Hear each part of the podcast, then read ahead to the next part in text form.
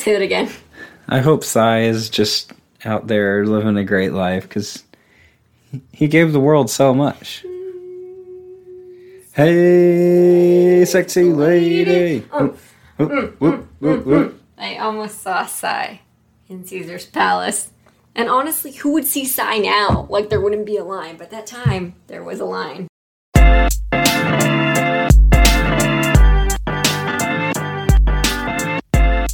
What's up, assholes? What's up, assholes?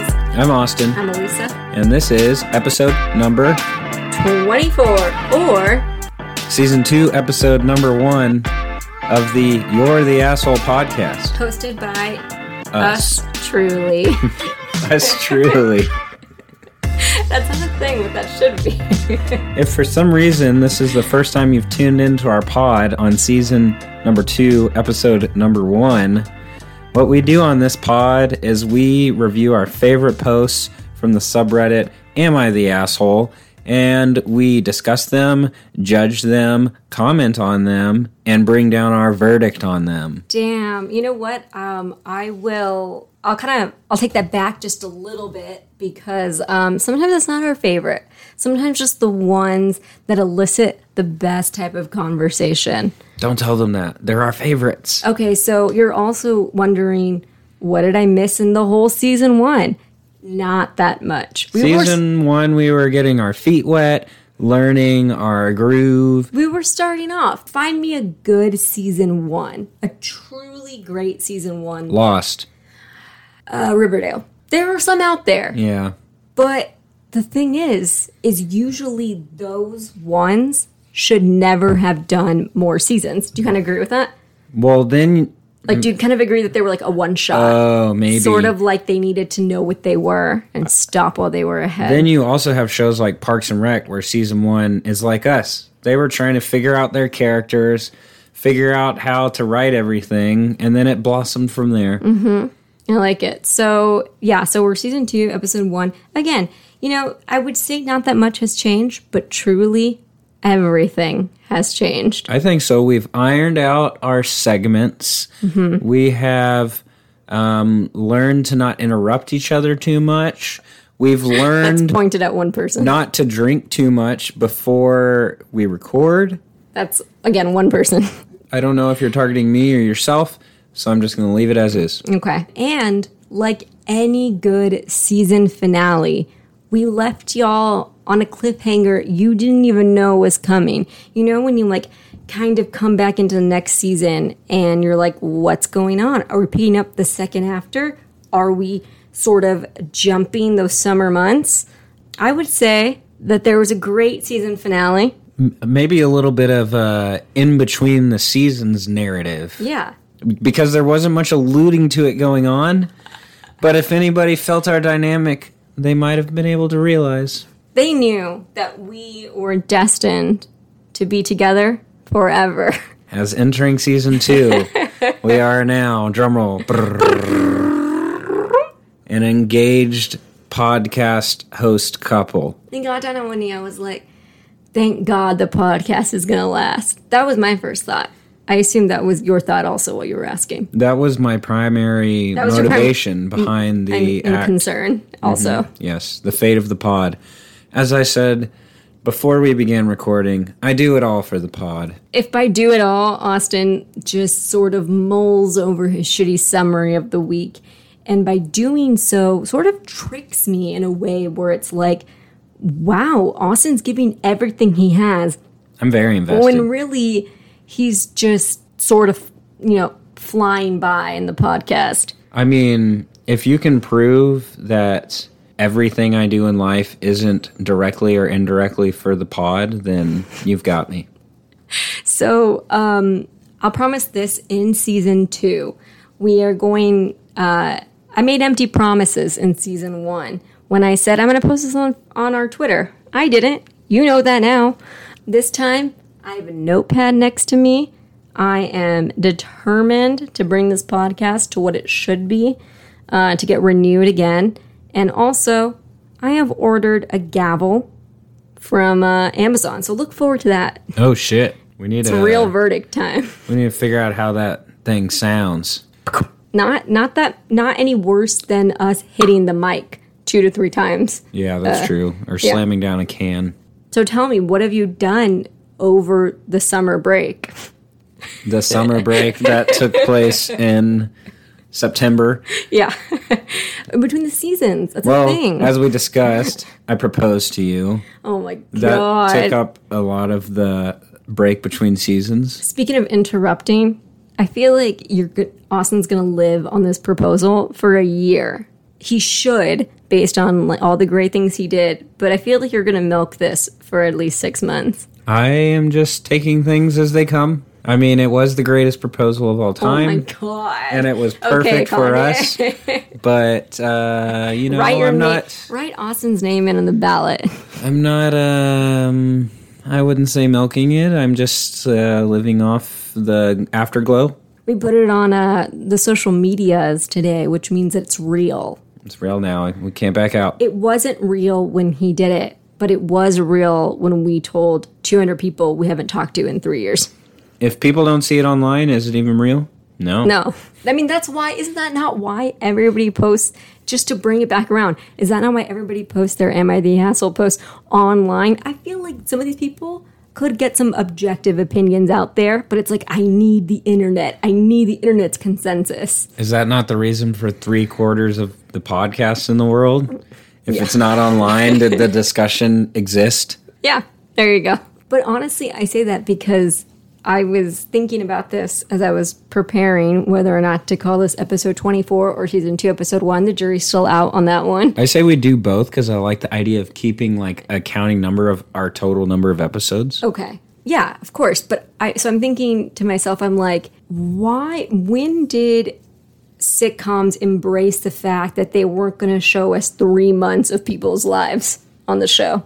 Oh, like between seasons? Yeah, and then when it was always in the summer too, there were shows that strayed, but they were always sort of drama shows. You think about all of the the like comedies out there, and it's like we'll see each other in six weeks for no reason. You know, I'm curious. It's a I curious don't. thing. I, I feel like I if anyone has the answer in this uh, podcasting duo with your RTF study background, that's all you. you never thought about it though. You were never like, this is a weird thing. What's the word? Timeline to subscribe to. No, No. I don't know. I just I sort of I take things as they come on TV. You know. sometimes like I ask questions like that because I know I in my in my heart I'm like they're gonna elicit a response that it's like yeah why do they do that and then Austin just shuts me down with like a no and it's like It's just what it is. I never really thought about why. there's so many Like, sick- oh, that's convenient. Uh, yeah, they're going on summer break. I'm on summer am break. yeah, it makes sense. oh man um it's almost worth being a teacher in this shithole to have a summer break Not now. no I was just gonna say not now Now of all times, it's the worst time to be a teacher. I guess they're getting a little more respect now. Well, they were respected in the beginning of COVID because teachers do so much. Now we have to teach our own kids, and then it's like Take now, now it's like, why aren't you taking them back? Aren't you going to die for my kid? We've had enough of this at-home schooling. We need more of that uh, active babysitter schooling. when you are actually, I was just going to say, I was going to uh, ask Austin when he's on a Zoom meeting, but I don't think Austin has attended a meeting he's had to show his face at for work since April. Yeah, we uh, my group from the very beginning, we were like, no need for video. And everyone, even your boss, was like, okay, I'll take it. Yeah, nobody wants to do that shit. There's no there's no reason. nobody requests it where I work, but it's sort of an unspoken rule. Wait, to be on video that you have to be on video? Yeah, it's like I don't I don't know how where I work managed to do this, but they managed to be the best people at guilting people on to having their screen on. And as a result, I've seen or I've heard more babies than I care to, but I've also seen a lot of cats. I've It's heard made me like cats more, honestly. I, I have heard one of my coworkers like young kids.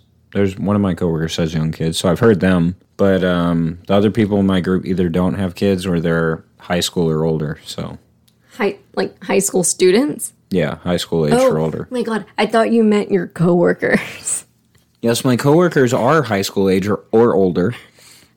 Um, I forgot to mention in the midst of this being the season premiere, it is also based on around when this might come out, our spooky episode. And we're recording it in spooky season. Yes. So I propose our next episode, even if it comes out post spooky season, there mm-hmm. might be spooky aspects in it. You know what? Now that we're mentioning this, when we were looking for posts, I didn't see any Halloween themed posts. Maybe That's- they'll that's maybe they'll- weird, actually. Maybe they'll come out after Halloween and we can discuss them then. This leads me to a question: Where would you rank your where would you rank Halloween in your like top holidays? What a question. What are the holidays? I, don't know if if I've led us down a path that we will suck up a ton of time. Oh, but I mean, I am nothing but concise. Sorry. I tried. Um well, give me the holidays I have to compare to. Am I doing it against Arbor Day? Because there's a clear no, favorite. I mean there. you obviously Christmas, Thanksgiving, But what else? What are the other one or two? Um, Fourth of July, Okay. uh, Halloween, Valentine's the one Day in discussion, and New Year's Eve. Yeah, Valentine's New Day, Day. New Year's Eve. Okay. What are other like holidays that we? Well, I guess you don't St. Patrick's get off Day. Halloween. I mean, but like big Yeah. ones that I think Big most Americans cultural holidays. Yeah. Um. So I used to be the biggest proponent of Fourth of July. Like I was Fourth of July's biggest advocate. I was working hard for them, and then Trump became president, and I can no longer wear a flag because it like Well, it's weird. it got taken over. It wasn't patriotic anymore. It was just conservatism. I, it's weird because Fourth of July, I think this year felt a little different with Hmm. everything going on in the midst of protests and Corona than other years of his presidency. I sort of felt like just in general the pat that I, and I give you know what I give all the GOP credit for this. They sort of took away um, the American flag from me, and I don't mean that like symbolically. I mean like physically. I can no longer wear it without being like, what does someone? Well, you're not supposed to wear it. Right. I know. Tell them that. they put it on their belt buckles, on the back of their trucks. We're losing fans. Um, so I used to be a big fan because who doesn't like eating a lot and summer months and pool and all that stuff? And then I'm a huge Thanksgiving fan, as Austin knows. I like Thanksgiving because there's no pressure. The pressure is all on the food, but you're not like, fuck, did I not get a good enough gift for someone? I stand by and will continue to stand by the fact that New Year's Eve is the most overrated holiday known to man. It it just is. There's not much else to say about it. You can wear really cute outfits. That's what you're going for. I think it really depends on where you live and then like what type of planning you do for New mm. Year's Eve. okay. Like what you want out of it. I think New Year's Eve is like, all right, if you don't live in a city, you have to have someone that plans like a badass party with like 30 of your friends.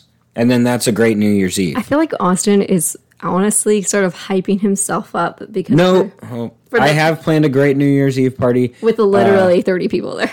Two times in a row that were excellent, and people told me that they were some of the best New Year's Eve parties they've ever been to. But that is besides the point. Okay. All right, but so I think like that's one scenario for a great New Year's Eve. A second scenario is like you live in a city that you pay to go to like a cool all-inclusive event where they handle drinks, they have like cocktails, they have entertainment and you mm. can go there. The place isn't going to be like overcrowded Exactly. because you like paid a You can actually amount. get a drink. right and like everybody embraces whatever the theme is Yeah, that's great. and dresses up. But that's a rarity, That's, right? a rarity. I've only been to one of those in my life. Um, I've been to none. So if anyone wants to take me to one for 2021, And then like I guess the third scenario is like you're in like a NYC ball drop or which Oh, can be a done shit show in itself or Yeah. like another big city. I would post a fourth one for um, all of our older listeners out there where you're sort of like my parents and you just embrace doing nothing. And Well, that's also yeah. That's fair. pa- I was talking parents- as someone in their twenties, but when you're at a different point in your life, it's like I just want to barely it. make the ball drop and then go to sleep. anytime I talk to my mom and dad, and I every year I ask them this, it's almost like a script we both play out, and I'm like, "What are you guys doing this year for th- for um, for uh, New Year's?" And they're like, "You know, we don't do anything." And then I'm like, "Well, are you gonna are you gonna stay up at least for the ball drop?" And then they get like offended as if they don't go to bed at like eleven sometimes. And my dad's like, "Of course you would stay up." And every year they send the same cute photo from their house, but they like they love it. When you're that old, who's gonna deal with that shit anymore? yeah, it's funny because my mom loves New Year's, but doesn't really Strange. go to stuff. She just like likes the It- idea. she of really it. likes New Year's. She likes to make and black eyed she's- peas. no, my dad loves to do it. He You does know, it every I've year. Never had black eyed peas. They're, eh. Uh, It's but just a tradition. she's like always one of the first people to text me for Happy New Year. I had a really good Also, Happy Birthday. But I had a really good friend of mine who, uh, in college, we were hanging out together in a party, and I was like, "Why aren't you drinking?" And this guy drank all the time. Like he was just a class A drinker, and he was like, "I don't like to start the New Year's off on a bad foot. I don't want to wake up tomorrow with a hangover." And I'm like, "Okay, so you won't do it today." But like two days from now, you'll be drunk. like this isn't like I like the uh, the idea behind it. the idea behind it was great, but if you had known this guy.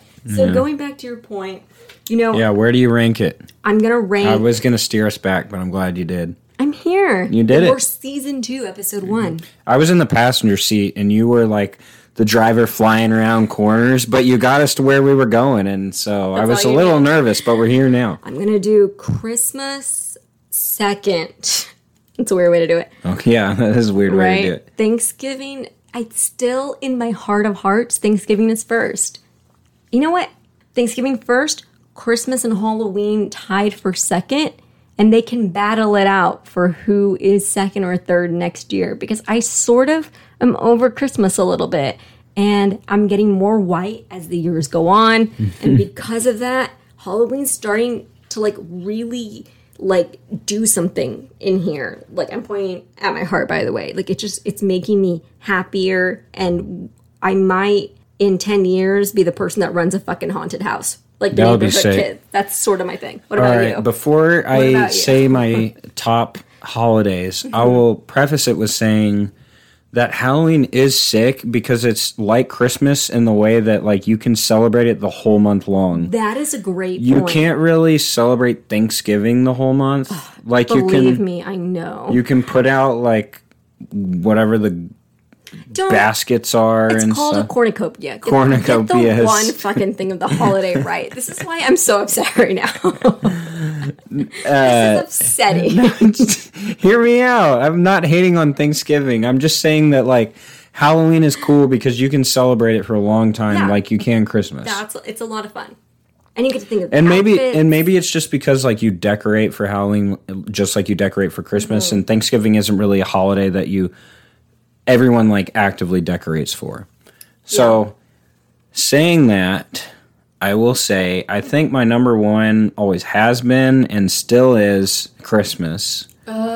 basic bitch. It is, but It I will say, like, I have a small family, so this might have affected like all of these holidays. Like, you know, the classic Thanksgiving is like a huge family gathering, like big table, carving the turkey at the head. Like, a lot of the times it was just me and my parents. Yeah. But I really like Christmas and like the meaning behind it and like thinking Oh, about your like family being a members and Yeah. well, so I'm not Jesus' birth. I'm not like actively religious, so I guess saying the meaning behind it was ironic.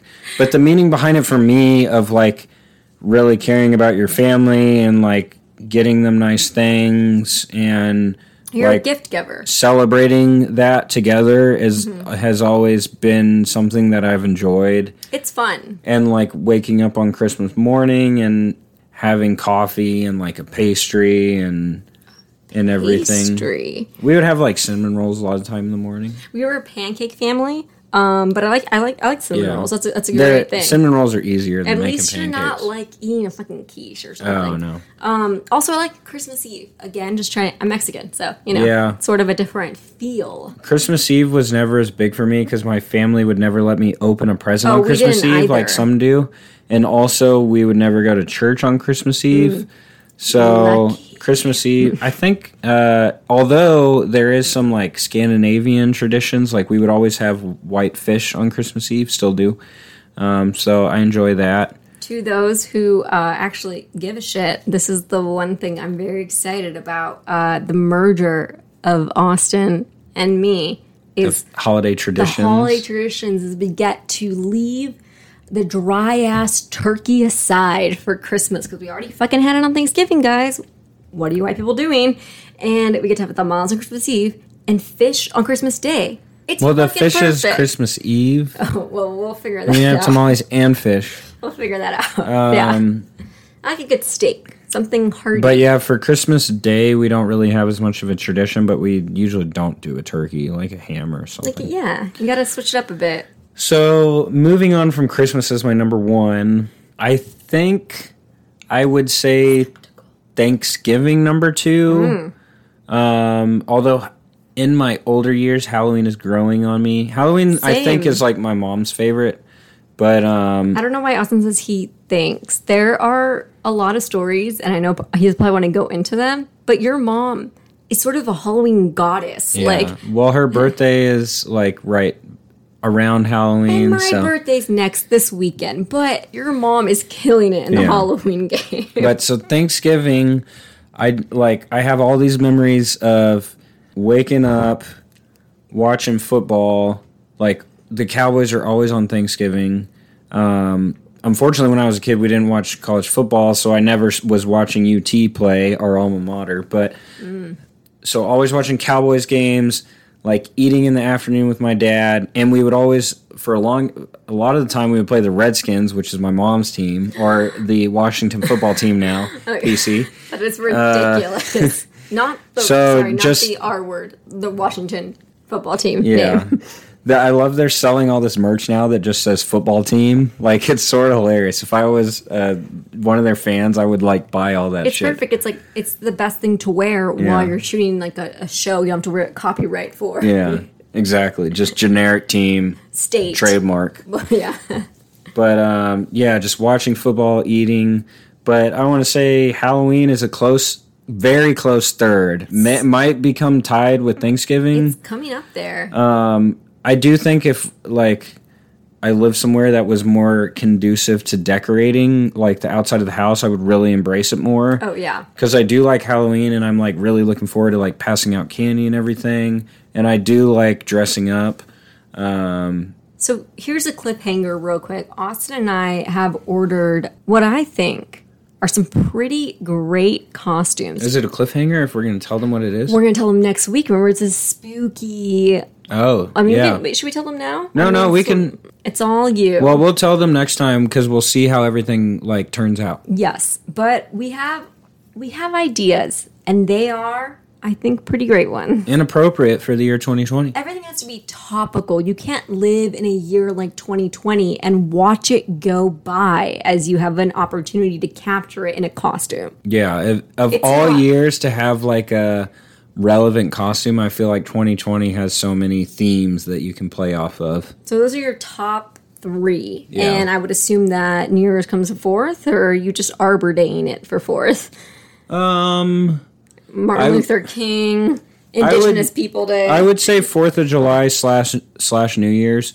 One thing, so I do really enjoy New Year's and like the idea behind celebrating the New Year, and I have a lot of good New Year's memories from the end of high school till now.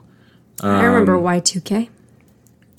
That uh, what 2000? Mm-hmm. Yeah, I, that was the first New Year's that I do remember, or one of the first. But um, I Fourth of July, like I really like. I think one thing that the Fourth really has going for it is you're off of work for it. Oh, God. Whereas New Year's uh, Day, wait, New Year's Day you're off, right? but Year- not New Year's Eve. Which is, no, no, no, you're off, you're not, exactly, sorry. You're off New Year's Day, you're not off New Year's Eve, and then you, some people and you have to go back on the second. Yeah. So it's like you can't start drinking as early as you like, and you can't nurse your hangover as much as you would like. Well, I guess you can you can nurse it on New Year's Day, and there's fo- oh, football true. to watch. That's true. But people kind of get, like- get drunk then. But like, I feel like you're trying to get ready for your night and stuff. And if like New Year's Eve is on a weekday, then you almost have to leave work early to get in the vibe. It's true. And if anybody is really if alcohol is the reason why anybody like likes a holiday over one holiday, it's be it's your holiday you should love is Thanksgiving because statistically the day before is the day that bars make the most money in the United States. Yeah, everyone goes home. Everyone just gets trashed. It's But great. um, Throw a turkey Fourth of there. July, you're off the day of, so you really just get to embrace it the entire day, which is cool, and like hang out in pools and just day drink, which is always exciting. Mm-hmm. So I think that New Year's are tied for me. And that is our uh, thank you for coming to our podcast about holidays. We will see you next week. yeah, we're pivoting. So um, I think it's time to move on to our segments. The first one we are doing today is not a presentation of in what order we do them, but it's here to stay. I think. As we said before, we sort of we well we think at least we ironed out our segments in season one, so we're sort of hoping we're smooth sailing from here in Yep. that regard. and it's flashcard time. So it's flashcard time. If you haven't listened before, uh, one of us comes up with 15 different flashcards that exemplify asshole or not the asshole scenarios, and they read them off rapid style to the other host who has to come up with the verdict asshole or not the asshole. And we do it in a minute and 30 seconds just to keep that like rapid fire response. We don't want you to mull it over. It's like what comes to you. Some are relevant to what is going on right now, as they always are, and some just sort of like, meh, game to me. So, um, And even in even though this is in audio form and not visual, we write them on cards and then we toss them aside David Letterman style after reading them. you really have to bring it in your own visuals for it to translate to audio. Do you sort of feel like that? Mm-hmm. I wrote them this week, so obviously they're great. As always. I am going to put one minute and 30 seconds on our little clock here, and I'm going to read them to Austin, and we will see what his. Austin just burped our pasta meal. And my beer, which we'll get to later on. They did not mix well. All right. Are you ready? Actually, yes. three, I was born ready. two, one, go. Looking in someone's medicine cabinet at a party. Not the asshole. Texting a group chat you got engaged that features a person who will not be invited to your wedding. oh. Not the asshole. Preferring Barnacle Boy over Mermaid Man, Not the asshole. giving kids pretzels or popcorn instead of candy at Halloween, Asshole. not cleaning out your crock pot that you own but your roommate uses, Uh asshole? telling a person they have something on their teeth in front of others, Asshole. trading sexual favors for Monopoly board pieces. What? You know, like if you give me Boardwalk, I'll No, give I- you a BJ. Oh shit. A- asshole? Posting on the People of Walmart page. Uh, not the asshole. dressing up as a generic sports team member for Halloween. Asshole. Because you. Oh, Asshole. oh, okay. Asshole. All right, there was more. Asking if someone wants water and giving them vitamin water when they say yes. Asshole. See, uh, seeking out your ethnicity while searching for porn. Not the asshole. Using an actual dead celebrity's name on a fake tombstone decoration. Wait, re- repeat, please. Using an actual dead celebrity's name on a fake tombstone def- decoration for Oh, Halloween. not the asshole. Flipping off refs as a spectator when they can see you. not the asshole. Playing YMCA at your reception. Not the asshole. Do what you want. Participating in the Rose Garden Massacre Oh, 2020. asshole. We're done.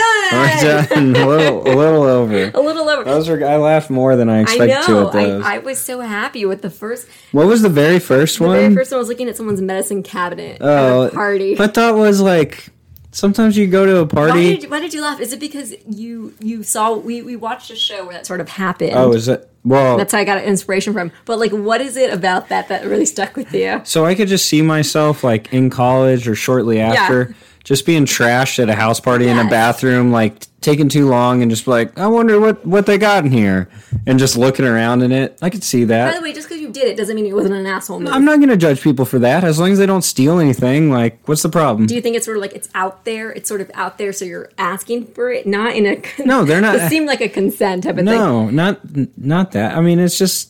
I mean, it's it's it's, It's like that little joy of life. It's Yeah, like peeking, like a voyeurism. You're not going to their bedroom and looking in their drawers. You're just looking in the medicine cabinet in the bathroom. It's like oh, You- Prozac. Okay, They walk in. You were like, "Oh, I just wanted to see if you had a Q-tip," you know, That is a or some tums. My stomach's feeling weird. that is a better one. Can you imagine if I like? I can imagine if someone came up to me at a party. I I think one of my friends came up to you one time and asked if you had floss, and I even felt like that might have been a little going too far. Can you imagine if someone was like, "Austin, do you have a Q-tip?" It'd be like, "Can't you deal with this at home?" Like No, I'm a great host. I don't judge. Austin's also very into his Q-tips. One of these days, he's gonna bust an eardrum. I've been training my whole life to not bust my eardrum with the Q-tips.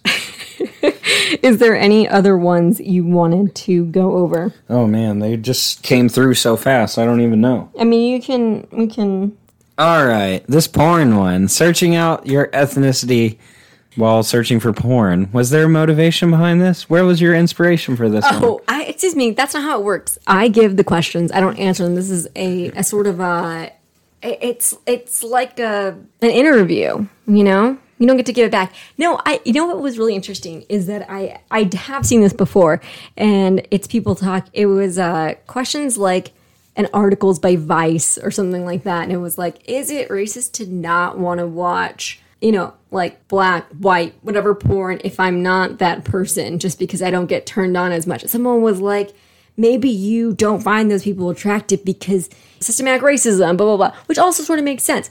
But then there was the other part of somebody in the comments or somebody who's writing it who was like, can't we just like let ourselves like what we want to like in like the deepest shame of like searching for porn? And as long as it's not like illegal searching stuff that's you shouldn't be looking at, it's like Right.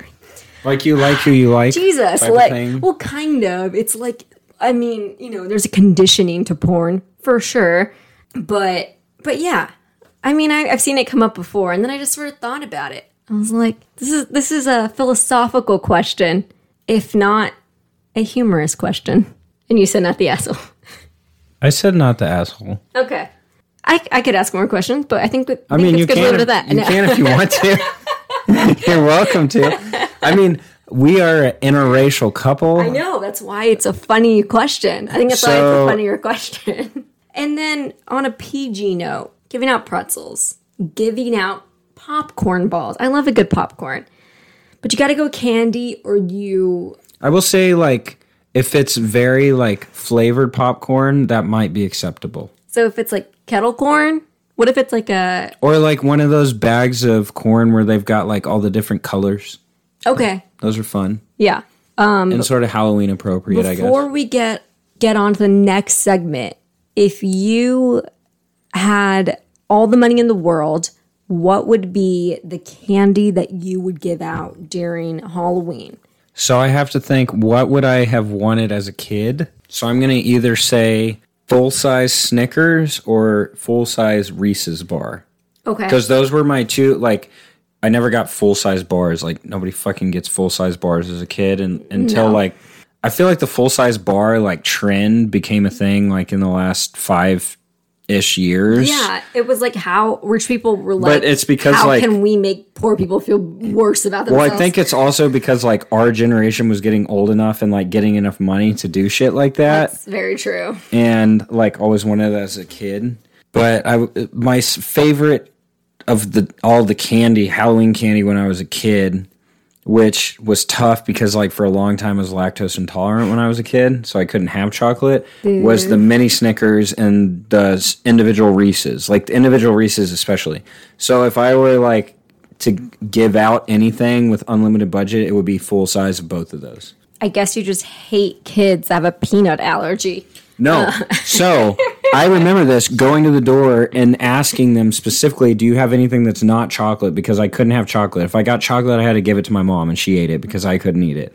So I would, now that you bring it up, and this is a good point because I need to be prepared when we have candy for the kids. Kids.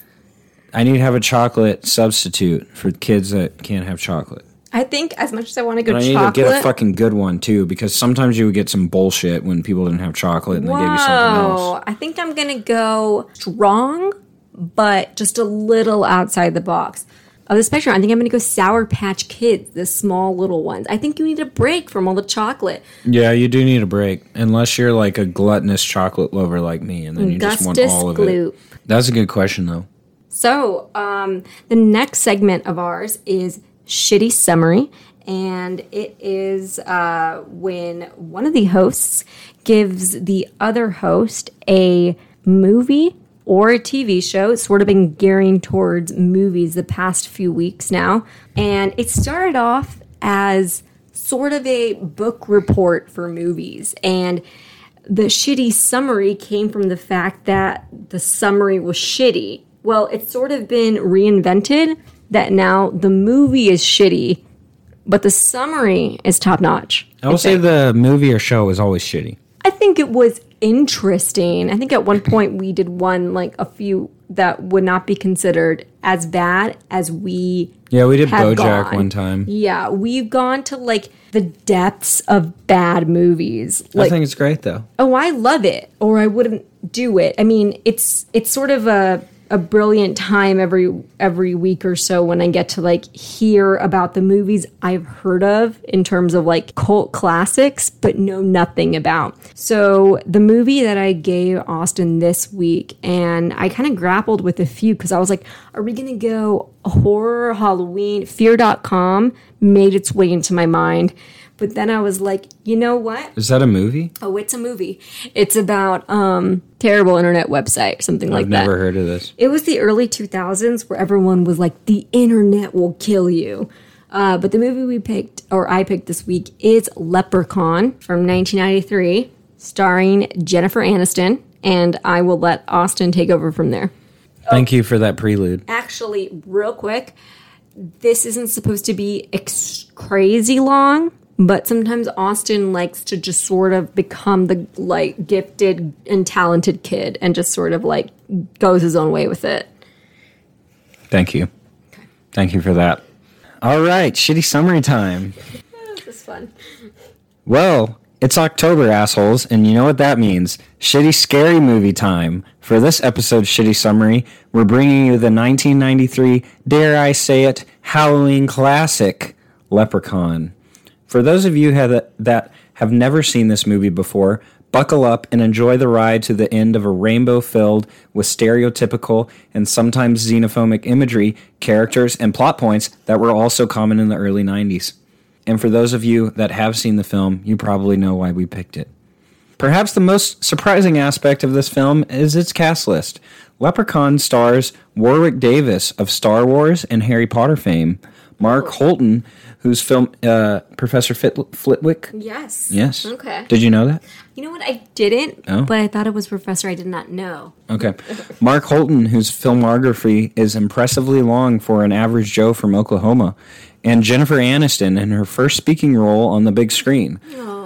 Her only prior role in a movie was as an extra in a 1988 McDonald's sponsored ET ripoff titled Mac and Me, which seems like the perfect type of movie to be in one of our future city, shitty summaries. In an attempt to pivot from a career in television, the film's writer, director, Mark Jones, decided a low budget horror movie was his best option to make it off television sets and into theaters. Drawing inspiration from Lucky Charms commercials, no, literally, he has said this, Jones thought a great horror film could star a leprechaun as the antagonist. He also had seen the recent success of small characters in the movie Critters. Combi- No. Sorry. Critters? That's what you want to be? Combining the two, he pitched the idea of a small murder driven leprechaun to Trimark Studios, and it stuck. As it turns out, the best thing for this movie was the hire of Warwick Davis. Mark Jones had originally envisioned his main antagonist in the film as a whole to be very dark, but when Davis was brought in, he added his own spin to the character, creating a more humorous leprechaun. This combined with the studio's insistence on adding more gore into the movie, to the point that scenes had to be reshot, morphed the original low budget dark horror flick into a shit show of a comedy horror film full of exaggerated gore, one liners, and uninspiring characters. The movie begins as all good horror movies do. that was the intro. that was the intro. With someone in the past fucking something up that sets in motion the evil and almost inevitable events of the film. Mm. In 1983, good old Dan O'Grady returns home to North Dakota after his trip to his motherland, Ireland. It turns out O'Grady lived out his wildest Irish storytime aspirations while on this trip and stole a pot of gold from a leprechaun and brought it back to the States with him. oh my fucking god. How to get that through TSA? Upon returning home, he buries the gold, because what else would you do with it? But soon discovers that the recently robbed and very vengeful Lubdan, the leprechaun, followed him home and murdered his wife. As all Irish do, O'Grady happens to have a four leaf clover on hand, which he uses to suppress the leprechaun's powers long enough that he can trap him in a crate. O'Grady intends to bury the crate and rid the world of the leprechaun forever, but before he can, he has a stroke. Ten years later, J. Ten years. yes. Flash forward to a quick ten years later. This movie does not deserve a time lapse. J.D. Redding and his teenage daughter Tori, played by Jennifer Aniston, move into the O'Grady farmhouse for the summer. Three contractors come by to help repaint the farmhouse, including a dim witted simpleton, Ozzy, played by Mark Holton, and two brothers, Nathan and Alex. While stumbling through the basement, Ozzy hears cries for help, which he believes could be a child coming from an old and dust covered crate nearby. He brushes off a he brushes a four leaf clover off the top of the crate, which suddenly frees the entrapped Lubdan, the leprechaun, who is full of 10 years of bloodthirsty rage after getting his shit stolen, stuffed in a crate, and his powers taken away from him by the presence of a common weed. Ozzy flees the basement to find the other contractors but can't convince them that he's seen a leprechaun. He soon spots a rainbow in the sky and chases after it under the belief that he'll find gold at the end. I mean, if you've just seen a real life leprechaun, wouldn't you say fuck it and chase after that rainbow too? I'm on Ozzy's side here. Thinking he's crazy and worried he'll hurt himself, Alex chases after him. Suddenly, a bag of a hundred gold coins appears in front of Ozzy, who proceeds to bite a coin to see if it's real. God. That's what he did with the gold, right? Yeah, there were other methods, though. and in true slapstick fashion, accidentally swallows it. Alex and Ozzy decide to hide the bag of coins in a nearby well to come back for later, with plans to use the small fortune to help fix Ozzy's brain. Brain? Yeah, because he was a dim-witted oh, simpleton. Sim- a simpleton, mm-hmm. right? Back at the farm, the leprechaun lures JD into a trap and bites his hand, injuring him badly. Tori and the contractors rush him to the hospital to get tended to. Unbeknownst to them, Lubdan is following closely behind on a tricycle. I mean, what else would a leprechaun be riding? Alex and Ozzy leave to visit a pawn shop to make sure that this very real leprechaun's gold is real as well. Soon after, the leprechaun shows up and murders the store owner for stealing his gold. Fresh off the kill, he returns back to the farmhouse to search for the remainder of his gold. While searching in stereotypical fashion, he shines every shoe and house along the way. How nice. Wait, he shines every. Is this a leprechaun? I think that's thing? like a leprechaun thing. They like they shine shoes. We'll get back to this later. I guess they're small, they're close to the ground. Tori, Ozzy, Nathan, and Alex leave JD at the hospital and return to the farmhouse to find it torn apart. Nathan goes outside to check for any evidence is caught by a bear trap that was set by the leprechaun. The crew finds a shotgun inside, which they use to shoot the leprechaun several times, but it seems to have no effect on the little green man. They then attempt to flee the farm, but in classic horror fashion, their truck won't start, as the leprechaun sabotaged it after they returned home in a clear attempt to delay the plot so the film would last an appropriate hour and a half instead of just killing them outright. Abandoning his tricycle and now donning a go kart, the leprechaun rams into the group's truck and continues terrorizing them until Alex and Ozzy reveal to him they found the pot of gold. Tori goes to the well and retrieves the pot of gold for the leprechaun. Believing the nightmare to be over, Tori, the brothers, and Ozzy return to the hospital to check on JD and his injury. Ozzy tells them the story of Dan O'Grady and that he has been in a nearby nursing, nursing home ever since suffering from a stroke 10 years prior. Tori decides to visit the nursing home to see if O'Grady has any info on how to kill the leprechaun. Unbeknownst to the group, the leprechaun counting counted his return bag of gold coins and realized it was one short of the 100 coins it originally contained. Lubdan, Lubdan, I guess. Lubdan gets to the nursing home before Tori and poses as O'Grady. When Tori shows up, he surprises her and chases her down the hall into the elevator in a gold obsessed rage. As she's descending, the leprechaun tosses O'Grady's bloodied body down the shaft after her. During his last breaths, O'Grady reveals the most important thing he knows about the leprechaun to Tori. His weakness is a four leaf clover. Tori returns home to search for the four leaf clover until she is once again attacked by the leprechaun. Man, you'd think they'd just give him back all of his gold at this point. Nathan and Ozzy save her, and Ozzy reveals to them all that he accidentally swallowed the last gold coin. Well, he'll get it back. so. The leprechaun launches himself onto Ozzy to try to dig the coin out of his body and critically injures him in the process. Oh my god! Luckily, Tori has since found the clover and in a harrowing act appropriate for the level of depth of this script, Alex sticks it in a wad of gum and shoots it into, into the leprechaun's mouth before he can kill Ozzy. He begins to melt and falls into the well, but he can't go out that easy. His skeleton begins to climb out of the well, but Nathan pushes him back in, dumps gas- gasoline down it, and lights it on fire. The cops soon show up, reuniting her with her father, and they investigate the well. In a perfect ending to a memorable film, we hear the voice of the leprechaun yell out from the grave that he will not rest until he recovers every last piece of gold. Leprechaun clocks in at a 21% on Rotten Tomatoes, and despite all of the haters, of which there are many, I think many would consider this film a success. The production and distribution studio Trimark Pictures spent less than $1 million on the movie, but it made nearly 2.5 million in the first week, thanks in part to marketing partnerships with the NBA, American Stock Exchange, Domino's, and Subway. That's disturbing. All in total, it made 8.5 million in the box office and sold over 100,000 copies on VHS. Five sequel films were eventually made and two reboots, all with the goal of educating the world of the dangers of stealing a re- leprechaun's gold. But perhaps the greatest accomplishment of all for Leprechaun was being highlighted in this shitty summary. If this shows us anything, it is certainly that if anything has lasting power in the US, it's shittiness.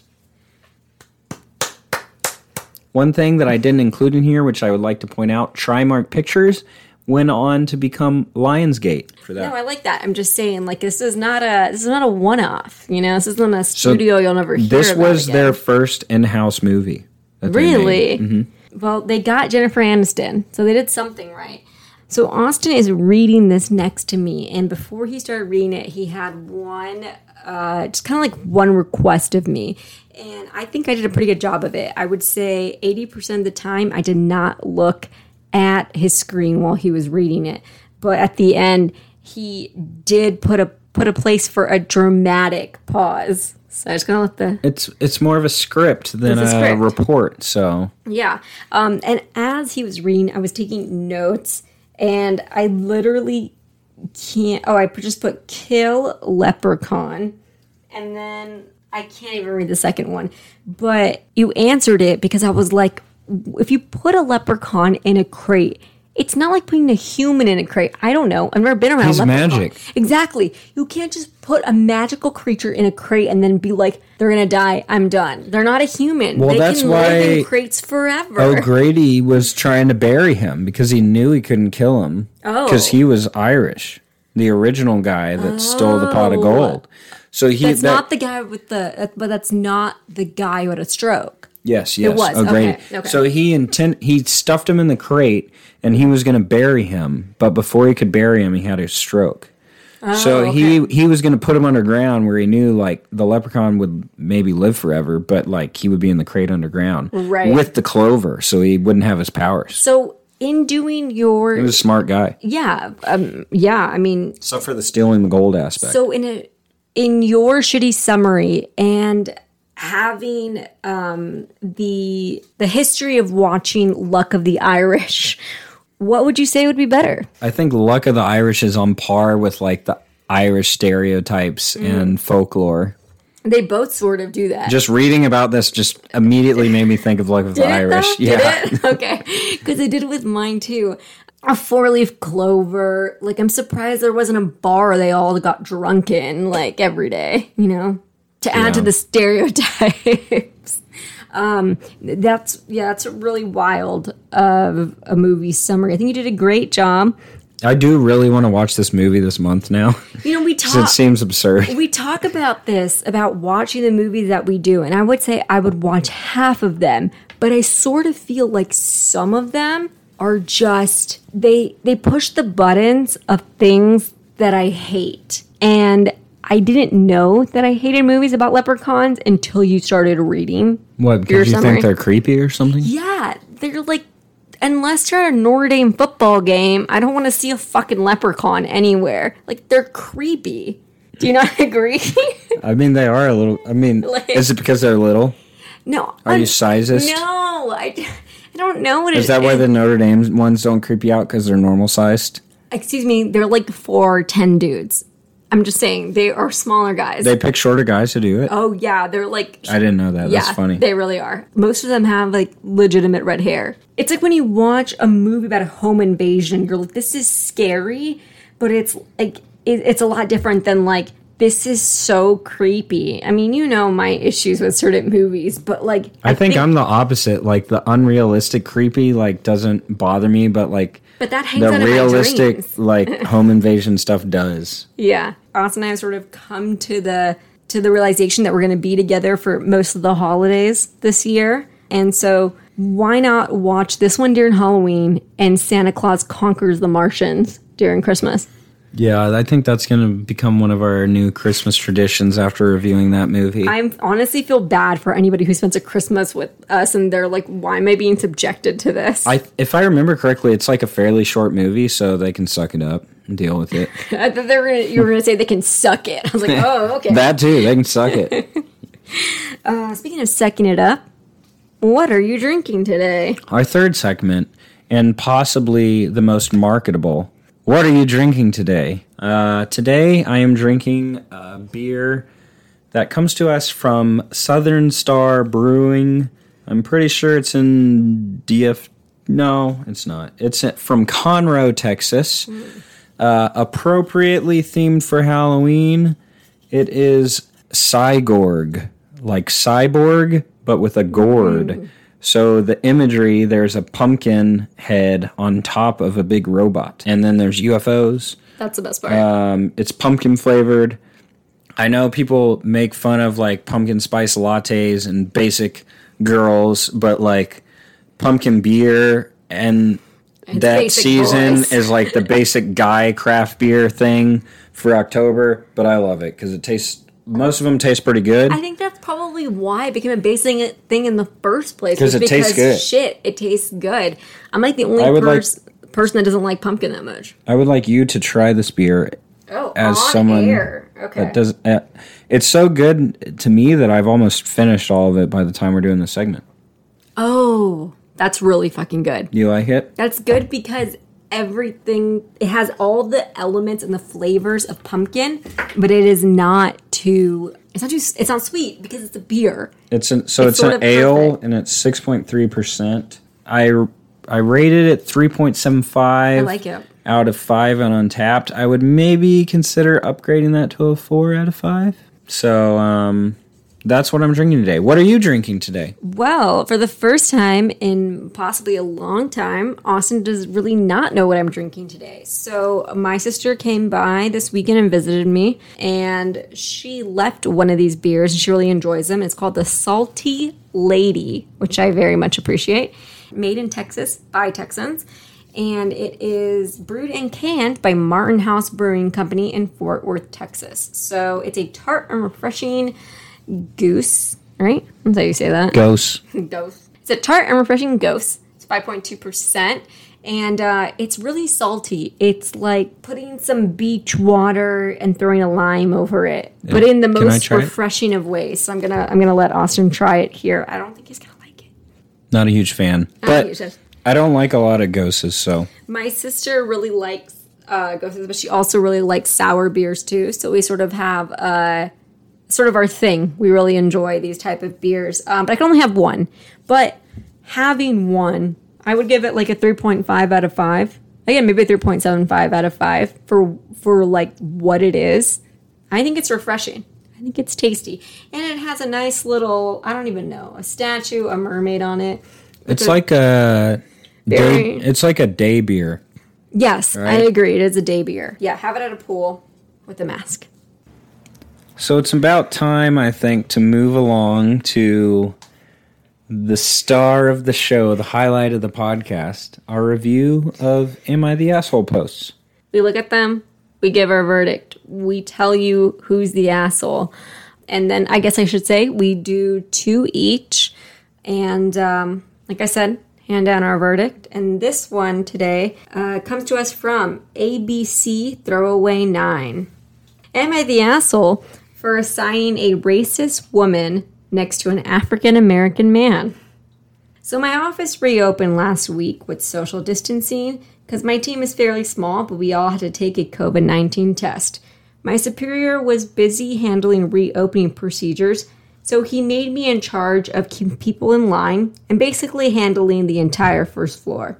Again, my office is pretty small. So a lot of people start trickling in and find their assigned place in line. When this woman walks up to me and claims that she feels uncomfortable being in line near a black man. The black man she was referring to was actually a friend of mine who I explained this all to later. This woman was new here and worked a floor above me, so we didn't know each other well, and when she said that, it took everything I had to keep myself from slugging her. I instead moved her up in line next to him. I gave her a new line tag, and the expression on her face morphed into some kind of anger and shock. She said I wasn't respecting her beliefs and that I was being rude, and then she stormed off. I told my girlfriend about this, and she agreed the woman was super racist, but said I should have just respected her opinion and moved her away instead of acting immature. But I still think I'm in the right for this. Am I the asshole Reddit? There is an edit. I will wait. So uh, clearly, we're starting off with one where the answer is obvious. Is it though? All right, I, I, guess pick- I, I guess we can talk about it. No, it, Yeah. we can't talk about Yeah. it because I picked this for a certain reason. So obviously, the lady is like, oh. racist. So you're going to question whether or not like OP is an asshole for intentionally putting her next to someone that she is prejudiced against. Yeah. what I ask is what do you ask, Austin? this is something like at my company that you would immediately like go tell HR that this comment was made. Like what the fuck is going on with this cult? I guess she's a new person there, but like with the culture of this company where like the lady isn't like, "You know what? Instead of doing something meaningful about this, I'm going to play a prank on her." Well, that's what I that this is why I specifically picked this post. Austin's over here like, "Oh, way to give me a sucker for the first one." When in reality, it's like, one, why is OP making this into like a sitcom or or, or rather, sorry, the dramatic That's true. the It's like dramatic episode of a sitcom where some asshole learns that being racist is a bad thing because they had to hang out with someone who was someone they normally would hate, but they were nice. Like This what sitcom- the fuck, Opie? This sitcom definitely has a live audience. yes, it's a growing pains though. It's like of the '90s, so it wasn't pure comedy. There still was a little bit of like, let me teach you something. But the other part of it, as you mentioned, HR was like, I don't think there is one because she keeps on talking about it being a small company. And I just They've got at least one HR person. speaking of small companies and one HR person, um, I myself was in a company where it was a small company with one HR person. And uh, that was the most poorly mismanaged HR department I've ever seen. So, Well, maybe that's the thing is I'm coming Yeah. from a much larger company. same, but So maybe that's why my thought was that. So if you're at a lar- uh, small, a much smaller one, maybe you're like, well, nothing's going to happen. I remember being at this small company and having one of the new workers that came in, and they were like an hou- hourly worker. And this guy walked up to me, and I was like an adamant at the time, and he was like, "Hey, sweetie, could you grab me um, this blah blah blah?" But he called me sweetie like three or four times, and I like looked around and was like, "This isn't weird." And I had to tell HR, and she like quietly talked to him um, and told him to never talk to me again. So like HR in small departments. Never talk to you again. She Not even just not address you in that was like, way. I could not talk to her. And I was like, that's not what I want. What I want is like someone to be like, this is highly Inappropriate inappropriate. for a workplace. Yeah, but like small HRs are the- just sort of the death of like civility, real rules, etc. Um, so OP taken has taken it upon herself to sort of like give people these lessons. Yeah, so I mean, in a small company like that, I think it's great what she did because I don't know if y'all know, but I love the pranks.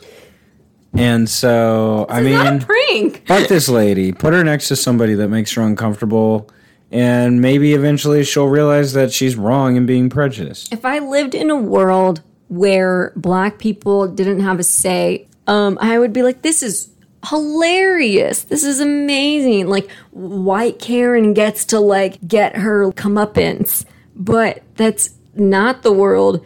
And this guy just like has to deal with her hostility. Yeah, that- I guess they, it is sort of fucked because he's put in a position where he has to deal with this l- lady. Yeah, and also like she says she explained this all to him later because he was her friend. So she sort of fucked over her friend, but then she didn't even have the decency to sort of let him in on the prank, right?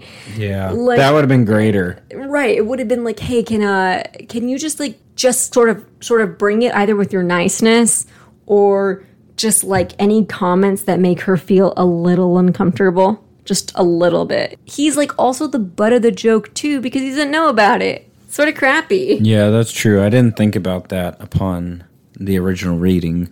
Yes. And again, he she might be like that perfect type of woman that's not going to say I assume OP's white. So she would never probably say this to someone who wasn't white. So he could just be like, "Man, this woman's being like super like again hostile or like does she not like Standoffish. standoffish or like what's her deal?" Like maybe his first thing isn't like, "Oh, she's just super racist." Yeah, I will say from the post, we don't know like if anything happened between the two of them once she was like moved up in line, right? Yeah, well, can I read the edit? Sure. So after reading every post, I never realized what I might have put my friend through. So I called him up and I sincerely apologized for unknowingly making him uncomfortable and upset. I told him that I shouldn't have done that, and by that action, caused him to suffer more than the asshole woman. I also reported her to HR. So that's that. Thank you all for making me a somewhat better person than I was last week. So, like, there was the option That's a where good edit. I mean, it's a good edit. There's growth, but like, so there was an HR to report her to. Well, every company's going to have a HR. Yeah. It's just if like, so the reason I mentioned it is because like we have a culture of uh discussing stuff like that and it not Right. being acceptable. Yeah. So I could see if you were at a different company that maybe not being a discussion, especially if you had a smaller one. You have to take it into your own hands. So that's why like for me, I, my immediate thought is, well, this is something that you need to discuss with HR. But at a place where you know that conversation isn't brought to light, people might not think of that. Yeah, I just I um I think about well one side note, I think about all the things that I'm like, damn, this should have gone to HR if there had been one here. But two, I'm like even as someone who's not white, it's like I don't want to be on the on the other side of this. I don't want to be the person that's like, "Oh, come hang out with me because if you hang out with me, you'll realize that not all Mexicans are like rapists or, you know, murderers. Murderers, thank you. Like I don't I don't want to justify an entire group of people. It's too much it's too much for me. I just want to like be able to like live. Yeah, I'm curious if like her intention was to show the lady that like other ethnicities are good people as well, or just to like fuck with her. I think it was just to fuck with her. I think it might be both, and the intentions can be good, but the the outcome is shitty. So I'm gonna say that um, I'm gonna say she's the asshole. Who she? Sorry, OP. I mean, okay. obviously the racist is the asshole, but like, is she really in this? It sort of feels like it's sort of just OP mm-hmm. asking this question. Um, I would say the only person that's not the asshole is the guy who was just like, I'm just trying to make a living and I'm black and now I have to be like a pawn in y'all's game. That's fair. What are what, what about you? Well, I'm going to say that the racist lady is an asshole. I am going to say OP skews, not the asshole, mm. because she because of the edit, I guess, and like realizing the error of her ways and calling her friend. Yeah, okay, yeah. Uh, while she did put him in a tough spot, intentionally putting him by this racist lady, that was sort of a dickish move. But I would say because of the growth, I'm going to say not the asshole. Not the asshole. Yeah, but slightly skewed that way. Like she had asshole tendencies, but overall but not the asshole. She's waiting in the not the asshole pool. Yeah. Okay. Yeah. Huh. All right. Um, so I guess we can move on to post number two here on the whiteboard. Um, it is called Grandma's Dirty Little Secret. So I'm intrigued. So this post comes to us from Anon because shame. Okay. Oh God, it's a longie. Would I be the asshole if I told my grandma I know her dirty little secret? Dirty little, little secret, secret. Dirty little secret. Okay, this sounds rough, but hear me out. My grandma has, by all accounts, been a very sweet lady for most of my life. She grew up in the South and can be a little judgmental, but she's mostly been great. Until a certain election took place and gave a public platform to opinions that she's been wise enough to keep to herself in the past. These days, she's been a nightmare to deal with. She becomes very critical of me and very condescending. I've been around long enough to know how bad immigrants have been for this country, dear. You'll understand w- when you're older. I'm 25 and just finished my MD PhD. I think I have the research skills to form my own opinions, Deborah edit. Ooh. Finished high school at 15, uni done when I was 18, and MD, PhD done in seven years. You're smart. We get it. It's gotten so bad that I can't even walk into a room without her criticizing me. In my day, we wouldn't slouch like that, or I've never would have been so disrespectful as to contradict my elders, or your generation really is the most immoral generation the world has ever seen. So here's the dilemma. A few years ago, I mentioned to my dad that I was going to take one of those ancestry DNA tests. He pulled me aside to let me know a secret he'd only recently discovered himself. His father isn't actually his father. See, my grandma had been married before and had a few children through her ex, but she divorced him and started seeing my grandpa. My dad was the only child they shared, except not really. My dad found out through a DNA through this DNA kit that his half siblings are actually his full siblings. So basically, so like, she cheated back with the guy that she had left. Yeah, basically, he the guy she had left was his real father. Damn, he, Daniel. Yeah, I, I had to like read back when I was reading Oh. it because I was like, "What?" All right. So he hasn't brought it up with his parents because there's no way my grandpa knows, and it would probably kill him to find out. It's been 58 years. He never had a relationship with his biological dad, so he sees no reason to bring it up. And for what it's worth, he's not sure my grandma even knows who my dad's father is. But the point is, she was clearly sleeping with two men at the same time. Here's where I might be the asshole. Every time my grandma has gone off on a righteousness rant, I've actively had to bite my tongue to stop myself from calling her a hypocrite. And I mentioned to my spouse that the next time Gran starts lecturing me on immortality, I have half a mind to say, hey, at least I didn't cheat on Grandpa and lie about it for almost 60 years. To be clear, I wouldn't do this with an audience. I would tell my I wouldn't tell my grandpa or anyone else. I'd just pull her aside privately and let her know that she can't keep lecturing someone who already knows which closet she hides the skeletons in. My spouse told me that I would unequivocally be the asshole and said that I should just let sleeping dogs lie and that it's better if I just keep smiling and ignoring all of Gran's shitty comments because it's just generational ignorance. I disagree and think that I need to stop letting Gran's tirades go unchecked. Oh, you should read the edit. All right, edit. See comments for more details, but Grandma doesn't have dementia and wasn't raped. I have my dad's blessing.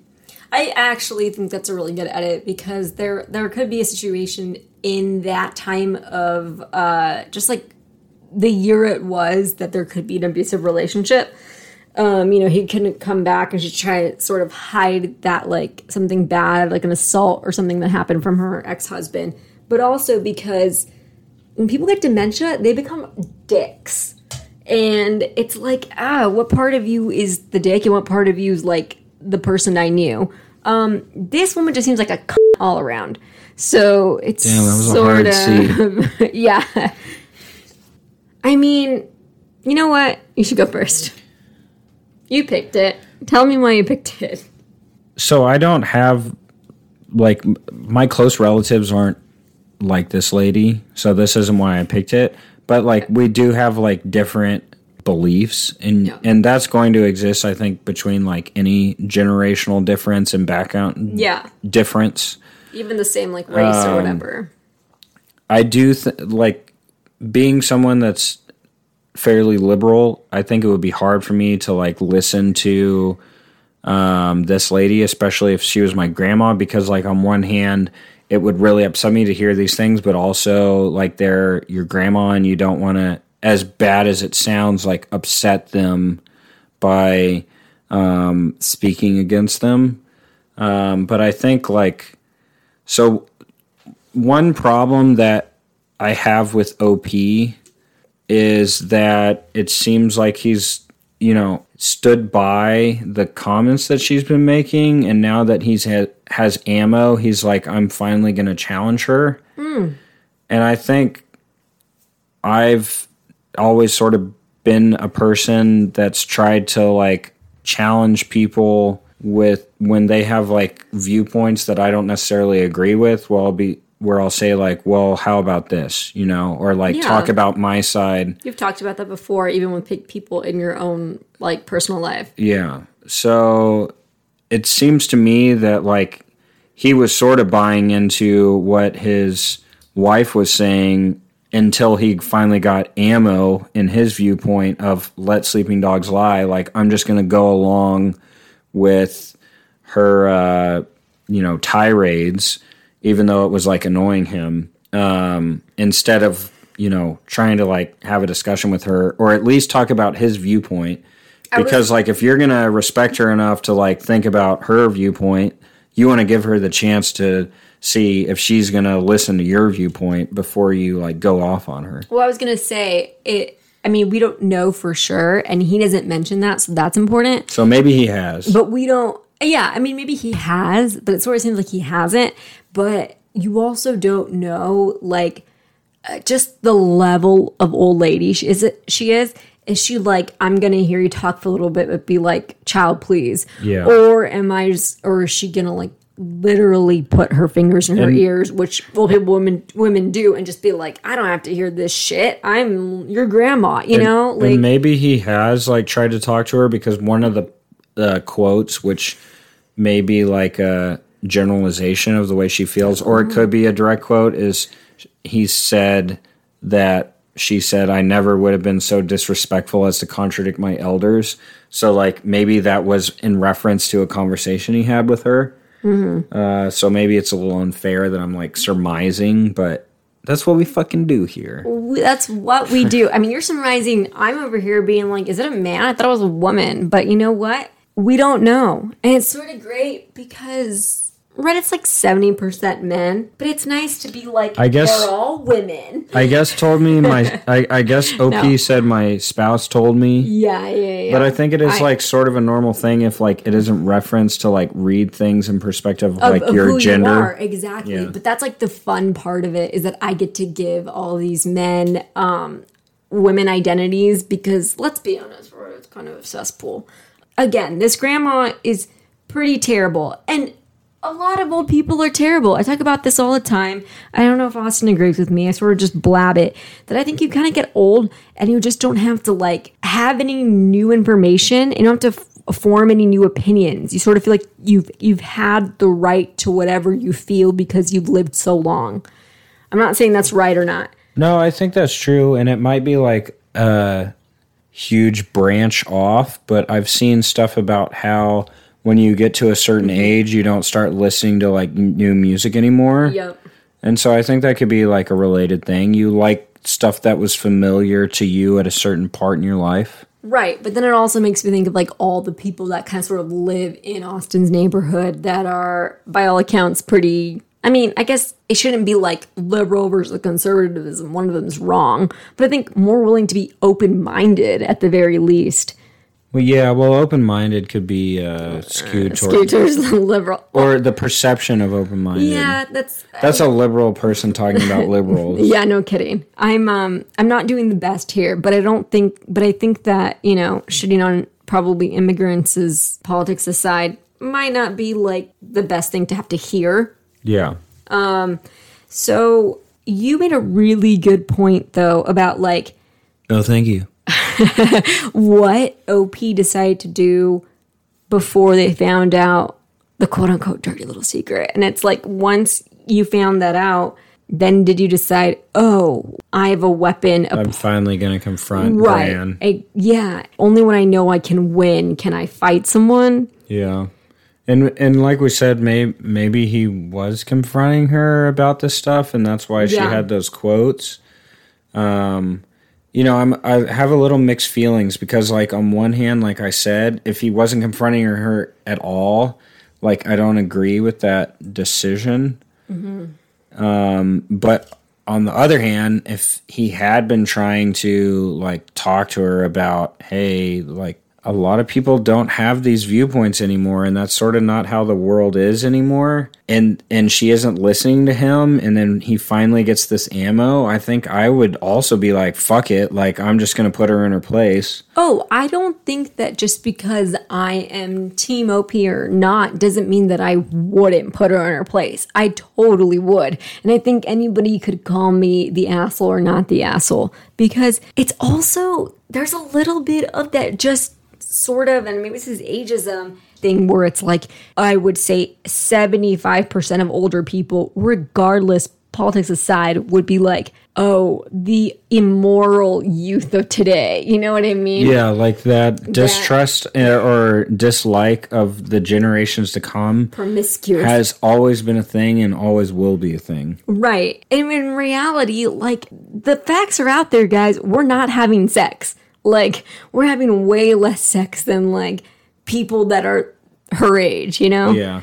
Well, the and the thing that I thought was funny too when I was reading this in regards to that is she said something like his grandma apparently said something about this is the most what what was it like Your generation really is the most immoral generation the world has ever seen. the most immoral generation ever. Like every generation is more quote unquote immoral than the prior, unless you're like going from the hippies of the 70s. Like you have the hippies of the 70s, but then you have the like money hungry, coke crazed people of the 80s. True.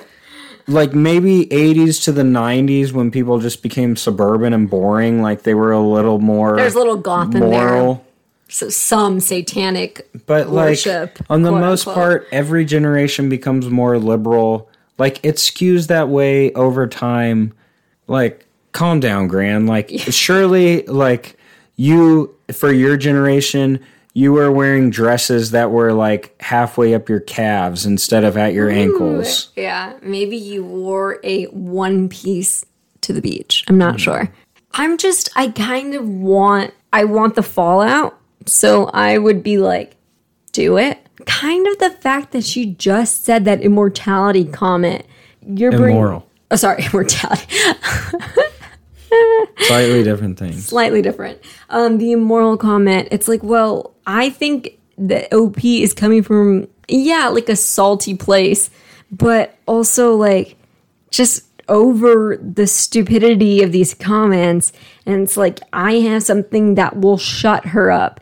And if that's the way they're going about it, that it's like, she's not going to really talk anymore, then it's like, I think if they're coming from that angle, then it's okay. Does that make any sense? Yeah, I mean, Like, it's not. maybe you're not. Maybe she's at a point where you're not going to change her mind. You just want to shut her up. Yeah, like I think that might be the better way to go about it That's here. fair. And I also think that without an audience is 100% like you said the best way to go because to do it in front of people it's just going to cause us a, a, a fucking a tantrum Some- of people. someone's gonna get upset that you're attacking grandma instead of like actually realizing that grandma sucks right. So and just is a hypocrite. I would say say it to her, but I would say play her game.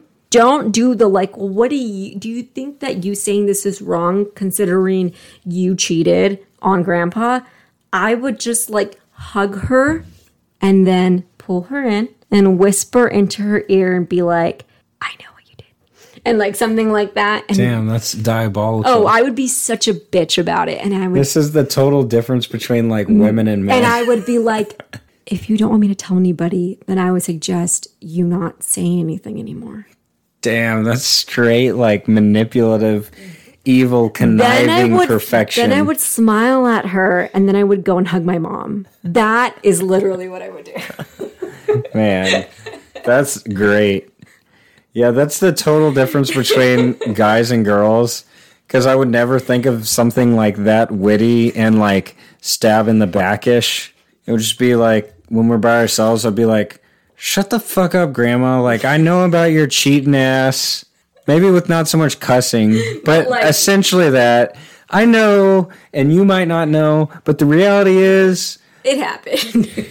your ex was dad's real dad. And so all your like moral high ground shit is a bunch of bullshit. So shut the fuck up and don't say all that shit in front of me. Granny.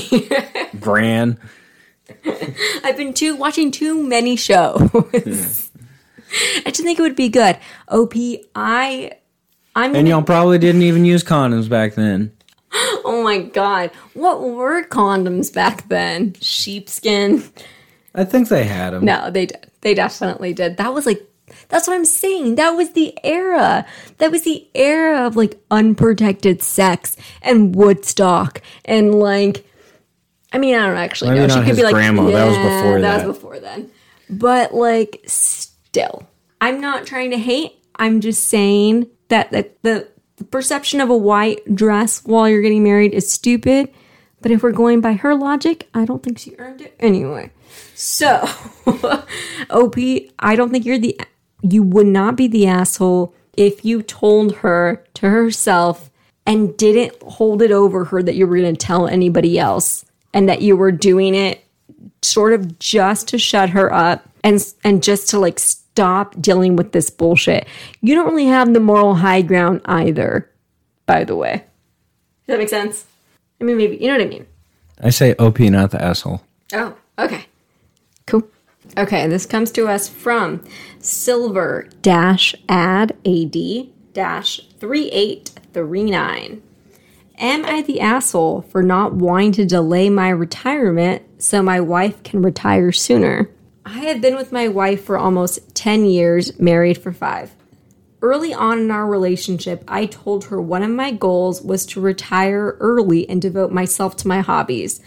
I decided to do this in my 20s and adhered to the fire mythologies. Don't know what that shit is. Although at the time, I didn't know it was called that. Over the years, I sacrificed many things in pursuit of this goal. I minimized eating out, forewent expensive vacations, strictly budgeted my expe- expenditures, worked long hours to get promotions and bonuses, etc. Anyways, I am coming up on 45, and by my calculations, I have plenty between savings, 401k, stocks, etc., saved up to retire early, about 2.5 million, and live off the interest alone. I should know I had to live over half that amount when we oh, okay, sorry, I should know I had a little over half that amount when we got married.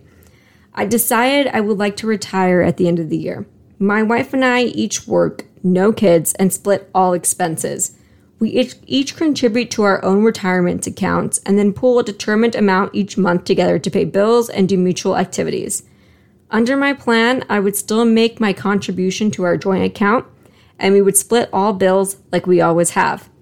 The issue is my wife was never much of a saver and as such has a small retirement account.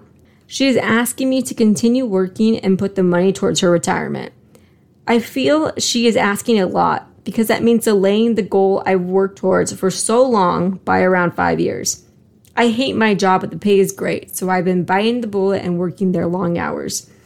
I feel slighted because she never made the sacrifices I did to save aggressively, and now wants me to sacrifice more so she can get the same benefits as me. Am I the asshole if I refuse to delay my retirement so she can also retire early? This is so hard.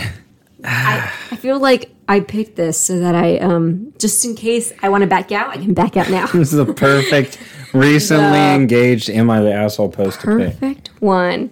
How is this so hard?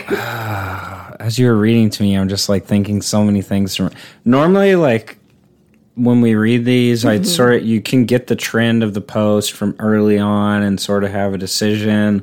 And as it's going with this one, I'm just like, whoa, up and down, up and down with how I think about it.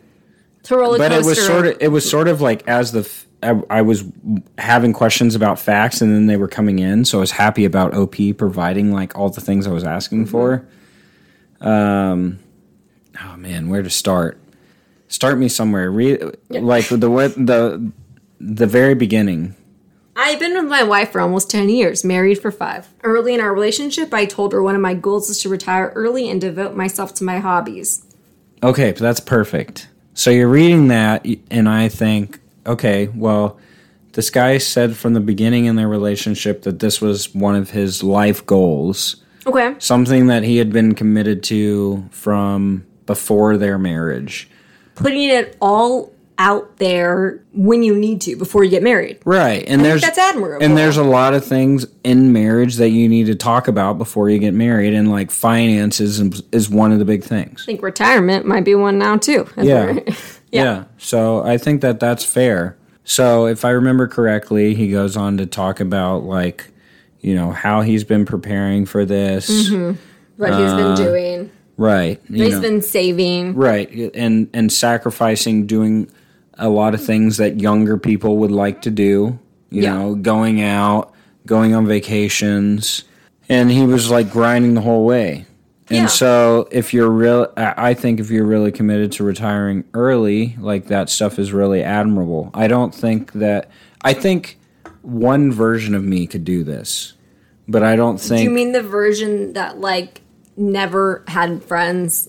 I'm not trying to be a dick, but like the ver- the version of you that like just sort of bunker down like one set like mind. Uh, yeah, I mean, I think I could have friends and still be like that. I mean, I'm obviously stretching it, but you know, Yeah, things come up and yeah. I, I just think like I, I don't know what version of me it is, but I think there is. I hope it's not any version. I think a version of me could be like this. The idea of like retiring early is to a, a part of me is is really cool. You know, and it and and it and that might differ depending on how you um, achieve that goal. Like if it's like for my present me and real me, like the means that he has to go to to achieve that, like I don't like because like I want to enjoy my entire life and like have fun while I'm young and when I'm old. Yeah. So like, you know, I don't wouldn't do that, but I can understand it and you know, respect it. Yeah. No, I get that. Um, and and retirement is this sort of huge goal where you're, you know, and, and I think I'm sort of coming from a biased point of view. And I say this as like a sort of punchline at parties, but I don't think I'll ever retire because I just never thought that retirement was a thing. And that's probably because I want to like, you know, be But- a writer, but it's like I don't bel like I don't believe in retiring for myself. So when people just like talk about retiring so early, I'm just like thrown. Like Well, also you're I think you're a unique individual in that your uh, passion is creative yeah. and it's true. also something that you have always wanted to be your career and like life's work. Yeah. So, would whether still do at it. what point in your life, no matter what, that's something that you would always continue doing. Yeah, that's true. I might like take off like a two a year or two if I like had made a lot of money on something. Right. But yeah. Whereas like OP or myself, like you, whether or not why you went into your job, mm-hmm. it's solely a job to you. Like Yeah. it's something that you do to make money, which a lot of people can relate to, I think. Um, but it's like, you know, he's not there because he loves it. And he says that, but then let's so let's let's we we see all Right, that so- they have so no mo- kids also. Right. They have no kids. That's important. they he moves along and you know he doesn't mention it directly but one thing that i wanted to say which i was thinking and grappling with in the post is you know you could have these plans but when you get married like plans change. Mm-hmm. And so you know he might have had these life plans and yes he did they discussed them early in their relationship which as we said is like the right thing to do. But when you get married not everything works out as how you had foreseen it when you were single or before you were unmarried right. like you have to make adjustments for the person that you're with I sort of think the whole point of marriage, and, and if you, if, and again, we don't know too much of the backstory. So he told her, but what was her reaction? What had they sort of ultimately decided on? And what was their marriage coming across as? If they were both very individualistic, which it sort of seems like with the bills they pay from their separate accounts and stuff Right. that's sort of um, i guess a little bit different than the way a lot of people would approach marriage or want to approach marriage but i just have one sort of question he talks or comment he talks about all the things he didn't get to do did he not do these with his wife it's like i never i didn't really eat out. I didn't really do this. It's like so i just want to know was your wife paying for all the things? Like when you didn't want to do that? And were Right. you benefiting off of them? Or were you really just living this crazy separate married life?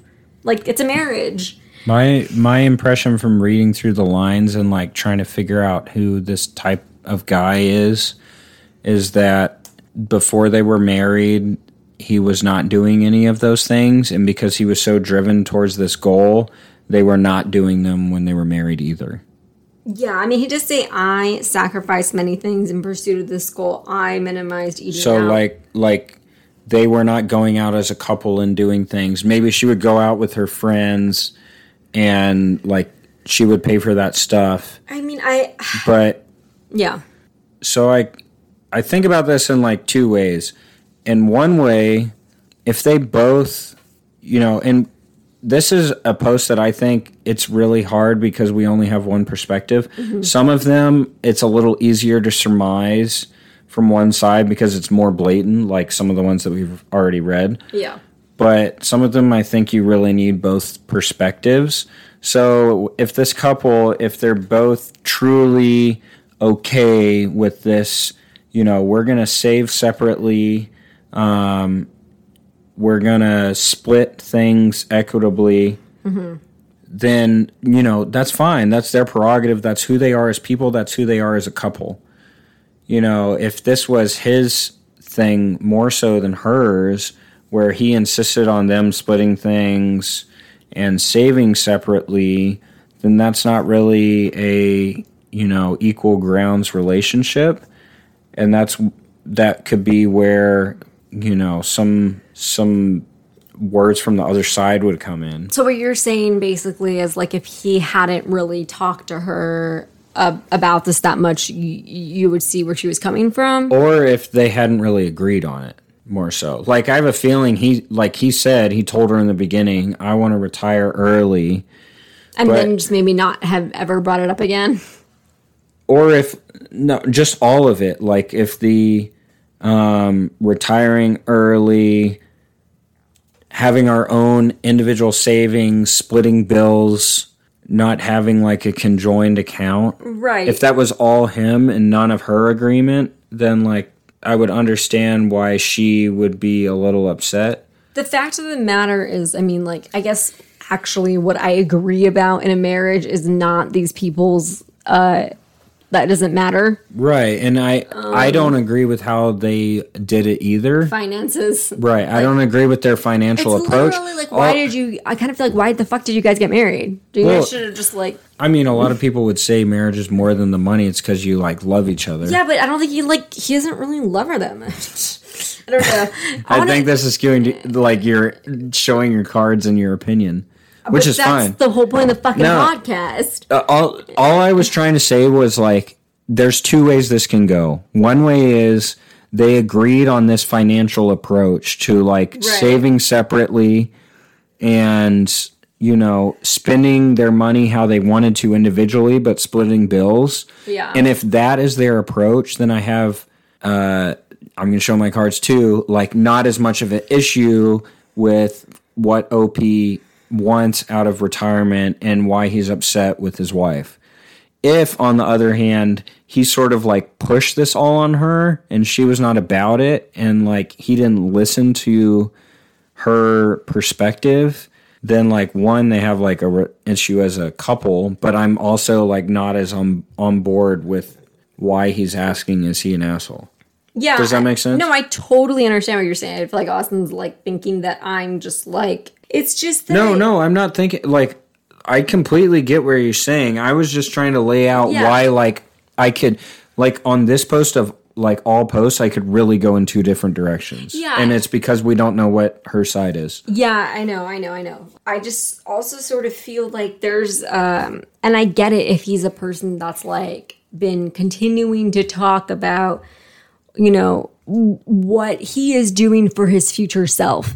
But it sort of comes across as like, well, it's her fault for not being saving as much as me. Retiring at 45 with 2.5 million. It's like, so how cheap are you? You know, like it's but that but that's also like That's cheap is like a subjective to the person type of thing Oh, it definitely is. But I see both sides, as you said, but it sort of just feels like he's like leaving his wife just kind of hanging out there. Not even not even because he won't work more for her to retire earlier but just sort of because the way that he talks about her spending and not like it's sort of just like I talk about this a lot and that uh, that being some of the reason why I say things as like a higher than thou attitude. And it sort of comes across that way not even I'm not saying that he has to go and you know work m- more years I feel like if I was um his wife I would be like well that sort of sucks Yeah, I mean, it definitely does come across as a higher than thou attitude. But also, if you're someone that's like devoted your life to this like one initiative and then somebody else doesn't care as much about it, like you're going to value like the work that you did to get to that point, you know? I get that he values it. It's just it's just sort of interesting because if I'm being completely honest here, it's like so you never you don't really how much time did you spend with your wife while you're married and now that you're uh, retired, you're not going to spend probably any time with her either. I mean, I don't know why you're like thinking that. Like I don't know. Was just saying he was working, but that doesn't mean they're they're not spending time together. But I think This is neither am I the asshole or not the asshole consensus as the first comment, so I will read it. Okay. So not proving any of our points right now. Uh, Eesh.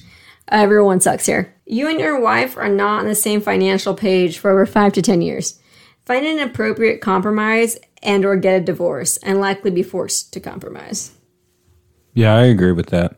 I think I do too. I, yeah, that's a very good summary of I think what I was thinking between my two scenarios is they don't have like a it's clear that they haven't for the duration of their marriage and relationship before that haven't had a good understanding of like what each other want. Also, I think and I, I saw it briefly, it's like, so what is the what is the earning potential? Like for example, Austin and I make Yeah. totally different amounts of money me being like way less and i think it's sort of shitty to like marry someone and be like well i married you and you knew you were making less and, or Yeah, if, well, that's, I- Mm-hmm. if that's the case you know and then being like sorry I was thinking about that while we were discussing it because he did say, well, she wants me to work five years longer than I anticipated so that she can retire earlier. But I feel like it's important information to know okay, on one hand, someone would say, well, asking your spouse to do like five years more of something they didn't want to do is a big ask. oh yeah But also, it's important to know like, okay, you have to work five years longer for her to retire earlier. Does that mean she doesn't have to work for 20 more years? Or does that mean that she can, like, she was only going to work five more years, but if you work five more years, like, you know what I mean? yeah no i get what you're saying i just think it's also It's exactly what that person was saying, like, earning potential. Or or what you were saying, you know, makes is a has a big part in this that I don't think he talked about. I sort of feel like if he was earning less, he also would have brought that up and been like, I'm earning less and I still save more money. Yeah. And it's like, well, that's no one's fault of anyone's own, like, who makes more money or who doesn't. I mean, I guess you could say it is. But the reality also is, is that, like, well, you married her knowing what she's making. Right. Cuz I cuz I think for example like if I say I was going to, you know, it's not fucking possible. But say I was going to retire today and you weren't going to retire for 20 years, but if I worked for 5 more years, you could retire in like 7 years. I think I would do that because that would be like more time that we could both be retired together. But that's what I'm trying to say. And- is that he so that- never talks about I his know, wife and I him think- doing anything I think- together. it's weird. well, it might uh, yeah, it might be weird. It's like just a friendship where it's like, oh, I'll see you when you retire. Well, he he he also might like his personality might be someone to not include that in the post because he doesn't think that that's like relevant stuff. I Because different people read things different ways. totally agree. I This is why I'm th- like I'm like going on a limb so much for this guy feel like because I really is do defending the crap out of this because I really do think that like this guy is like an alternate universe version of myself. Like I could see myself going down this path. Well, I don't wouldn't say yes to that alternate. And that's completely fair. Version of you. That's completely fair. That is on record. And you don't have to. and, and you didn't. So that's why I was saying from the beginning, like, big if this was something they talked about and they were like, we're going to do our, and she was on board with it. We're going to do our finances separately and I want to retire at this age and whatever. This has been my life goal. And she was cool with that. Then I could understand him being upset at the end when she's like, hey, can you extend this for five years and work at your job you don't like? I do think it is a much greater chance, however, that this was like sort of his thing and driven about why they had separate finances. And she was sort of forced into it. And she realized, like, hey, this would be cool also if I could retire early. So could you work a little longer? And so I understand that side of it. And I think that that's the greater chance that it happened. I'm gonna go with everyone sucks here. As much as I want to go with OP's the asshole, I'm just gonna go with everyone sucks about the wife. Like you, you gotta ask these questions earlier. If this, if he's really presenting you as how you are, like you sort of agreed to this. Also, I'm not saying it's the best agreement, but like he's kind of signed your name on the dotted line, literally when you said I do. So I'm going to roll it in instance of the two scenarios that I laid out. Because I do think it's a big thing. Scenario one, where they discussed it and like their financial situation of how they approach bills and their own stuff. If they both agreed on it, then like he's not the asshole. That's like his life goal. If your life goal is to retire early, like Yeah. some people might call that boring, but I think that's a cool life goal. Yeah, I think so too. You know, in that situation, I would say OP is not the asshole because these were all terms, if you want to call it, like stuff they talked about in their relationship and in their marriage. Scenario two, which I think is more likely, is that, you know, he informed her in the beginning that this is what he wanted, but she never really felt great about it. And then they never talked about it again. And she was never truly on board with it. And then she realized, like, hey, I would like to retire early also. And it's possible if he works a little bit longer. Um, and then he was not happy with that. I think in that situation, he's the asshole because he never really He was Reached- hoping she didn't like. Right. Like he never really made sure that she was cool with this scenario. And also, he never truly talked about her about like her financial goals for the future. It sort of feels like if that is the case, and I agree with you, but if it is a situation, it sort of feels like you're like hiding something, like not wanting a kid or something, and then just not telling someone in hopes that like it doesn't get brought up. I feel like there's a, there's a couple of those out there. yeah. Yeah. I mean, finances is a huge thing that any couple needs to talk about when they're getting married. This is our TED talk. Come to us next As week an unmarried couple. as an unmarried couple while we literally discuss our finances on air. Can you imagine? You know what? Fuck this podcast. That is a podcast. If anybody has the fucking balls to put their premarital counseling on a podcast, I'm sure there's some like relationship advice thing out there where people shit, talk through that. All right, so this is the last post. We gotta get uh, we gotta get to it. Otherwise, we're gonna break a, a record here on time. So uh, it is post number four, and as I mentioned before, I like to kind of read what I put on the whiteboard, and it's called "Why." Sorry, wife's BFF divorce, whatever that means. So post number four comes to us from AITA underscore nuclear Ooh, bomb. You like a good underscore. That's good underscore. Am I the asshole for possibly causing a divorce and my wife wife's 31 female best friends 32 female marriage?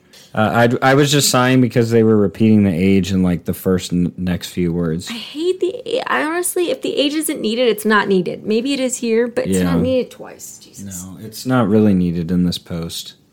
My wife, 31 female, and Amy, 32 female, are best friends for about 15 years.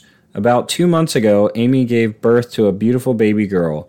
Me, 34 male, and my wife have four children three female, four female, ma- f- four male, six female. This is what I'm saying. None of these So ages are unneeded. You unneeded. have four children. They're small. Let's move on. So we've been we have been helping Amy and her husband Jake, 29 male, because we know how hard and stressful the first few months with a newborn can be, specifically because they are first-time parents. My wife planned a girls' night at our house and invited her friends. She does that once a month. When my wife hosts those nights at our place, I usually go out with some of my friends to a nearby bar. Amy and Jake moved to our city around one year ago because Amy wanted to stay close to her parents and she had a better op- job opportunity in our town. Since they moved here, Jake has no family or friends nearby except me, so I decided to invite him to come with my other friends to the bar. Jake is very shy and reserved. He doesn't talk a lot, but he is a great guy. When we arrived at the bar, I tried to push Jake a little to interact with other guys, but his answers were always short and simple. And then I told the rest of the guys that Jake was a first time father and that his daughter was born two months ago, and finally a conversation that Jake seemed to engage. The other guys in my friend group are a bit older than me, so most of them are- are parents. And things were going pretty well until a friend told us that the first time he thought, Holy shit, I am a dad, was when he cutted the cord after his wife gave birth. Did he say cutted the cord? Yeah, the grammar in this is not great. Okay, sorry. Is that where you're, you're struggling? Yeah. But not It, it is the grammar. Yeah. Okay. So he said, "Holy." The first time he thought, "Holy shit, I'm a dad," is when he cut the cord after his wife gave birth, which I think is like sidebar. I think a lot of like dads have said this. You don't like go through the pregnancy, so you're Oh, like, that's "Fuck, totally a baby's thing. out." It's like when a, a Yeah. mom becomes a baby and she has her child, dad yeah. the baby sees his kid. Yeah. Yeah. After hearing this, Jake went a bit silent and said he wasn't present at the delivery room when his wife gave birth. Then he asked us if that was a big deal and if he missed a lot not being there. Well, the consensus on the table was that being able to watch our children being delivered to this world was one of the most important moments in the life of a father, and that yes, he has mis- missed a huge thing, and that he lost one of the hugest milestones in a marriage. After that, Jake went a bit quiet and left shortly after. I think all of that was one sentence. Two days later, Jake asked me if he can stay with me for a few days because he needed a bit of space from Amy. Amy called my wife crying and she went to her house to talk with her a bit after talk with her a bit after that Jake arrived at our home and that's when he told me that he wanted to be in the delivery room but with COVID restrictions only one person was allowed and Amy chose her mom. Apparently he tried to argue with her but she was adamant and in the end he was not allowed in the birth room. Jake told Amy what he heard at the bar. They got in a big fight, and currently Jake is considering a divorce. Needless to say, that Amy is furious at me and my wife, and my wife is currently giving me the silent treatment. She said that I probably ended their marriage. I feel really bad with this whole thing, specifically with a baby in the middle. Am I the asshole? You should read the edit. Edit Jake is a surgical nurse. He had helped to, to deliver other people's babies. I guess that this adds salt to the wound. You know, my dad, not in the birthing room for my sister, seems to be a pretty great fucking dad. For Amanda? Yeah. I didn't know that. Yeah, dude. In the 80s, you could not be in the fucking room. This is not. This is what pisses me off They, about. they didn't allow parents in? they never they did- until like I think I want to say Amanda they might have, but he wasn't. I don't know if he he was only there for a bit. Up until the mid '80s, dad could not be in a room. Oh, wow. So like that's what pisses me off about this post. Like Well, the, uh, it's just it, that was it's not a normal. It wasn't like I don't think it's fair. Yeah, back then, but with these people, it was standard. So I don't think it's fair to say privilege because, like, But they're You- privileged because of COVID. Okay, yeah, with That's a in, huge part in coincidence to OP, but also like I don't think it's fair to say like that wasn't the norm before because it is the norm now. There are a lot of things that weren't the norm before that are the norm now. I'm just saying, I think that, like, I totally understand, or I rather I don't, but I get the emotional impact of, like, being there when your child is delivered if you're not the one having the child. But, like, there are 10 billion amazing fathers out there who weren't in the room when their kid was delivered. And it, that I think it, that's awful and it sucks, but it doesn't make you, quote unquote, like, less of a dad. And to me, like, there's the aspect of COVID in here. If it was like this guy's wife just didn't want him in the room, I would be like, that's a little weird. He can be in there and you didn't want him in there. That's just like, what's your relationship? You don't want him staring at your vagina when it rips, like, I get it, but like, he can't be there holding your hand. But if you can only pick one person, to me, that's like a, such a big difference because I, I mean, I don't, you know, plan to have a kid, but having your mom who has been with you your entire life and who's also been through the birthing process and who's had you is able to calm you down, I think, and like know what you're going through, maybe a little bit more than like your husband. I'm not saying one of them is right than the other because like your husband, like that's your kid too. But I'm just saying, like, these guys sort of piss me off because they sort of beat a guy down while he didn't have the opportunity to be in there because of what's going on. So I don't. I sort of disagree there because I don't think that they were beating him down. I think they were saying like their truth. Yeah. That in their experience, like being there for their child or children being born was like the biggest point of their lives of being a parent. And, you know, I. I would have to read it again, but I don't know if they knew it was like immediately if it was due to COVID. I think Actually, now that I'm reading it, I don't think they knew. So there, that's that's definitely a bigger. Right. That's definitely And so, like, makes more sense now. You're out like drinking with Yeah. your friends, and he's like, "I wasn't in the room." Is that not a big deal, or is that a big deal? Like, I think it's understandable. They're like, "Yeah, like." I think it's you a hear a lot. thing. You hear a lot of parents say, like, and a lot of men say, like, the moment that I held my child was like a life changing moment. but I think you still get that if you're not in the room. Right, it's but not- it's but not it's as- I but I do think it's different. Yeah, I think it's definitely different. the reason that I haven't talked about the COVID aspect is because I think that we think about it differently, and that I think it's like really messed up that this lady has only allowed one person in the room and she chose her mom over her life partner. Like they are married.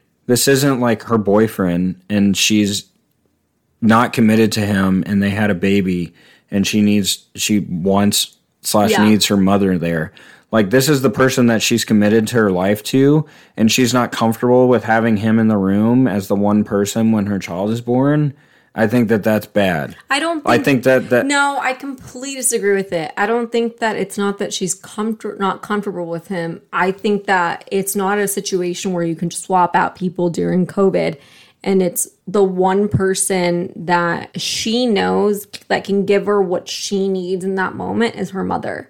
Cuz and and that's completely fair and we are obviously thinking about it from like different gender roles. Mm-hmm. But i think it's messed up that like she is not allowing like the father to have this moment in their lives together to be there when his first child maybe only child is born. It's not that I don't understand where you're coming from, but it's also like in this situation, the person who's like birthing a child gets to pick the person they want there with them.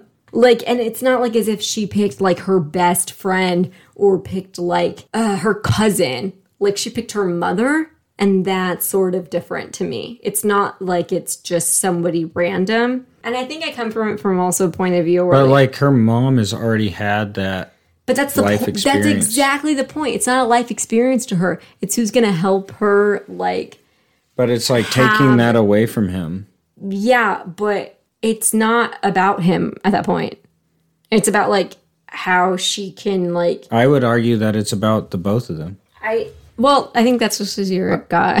Okay, so we're gonna disagree on this. I don't think that's gonna change. But how do we feel about OP? I just think in the scenario of where you can only have one person, I do think like I think that there's a slight there to not allow the other spouse, the other parent of the kid to be in present. I mean, I I do I completely get the, you know, comfortability and everything that is involved in birthing a child and the stress and the pain and like the scaredness if that's a word of the moment and that a mother might be able to provide more comfort than like a man because of the effeminate aspect and the motherly Right. aspect and like obviously she's been there if she's had you but i do as a man have an issue with like not being able to be there I totally get that.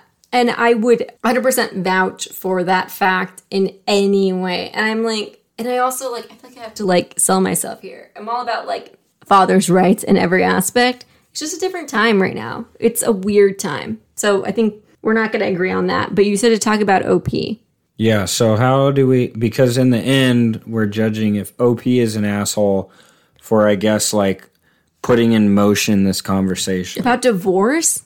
That's the craziest part to me. And that might be why I'm so heated.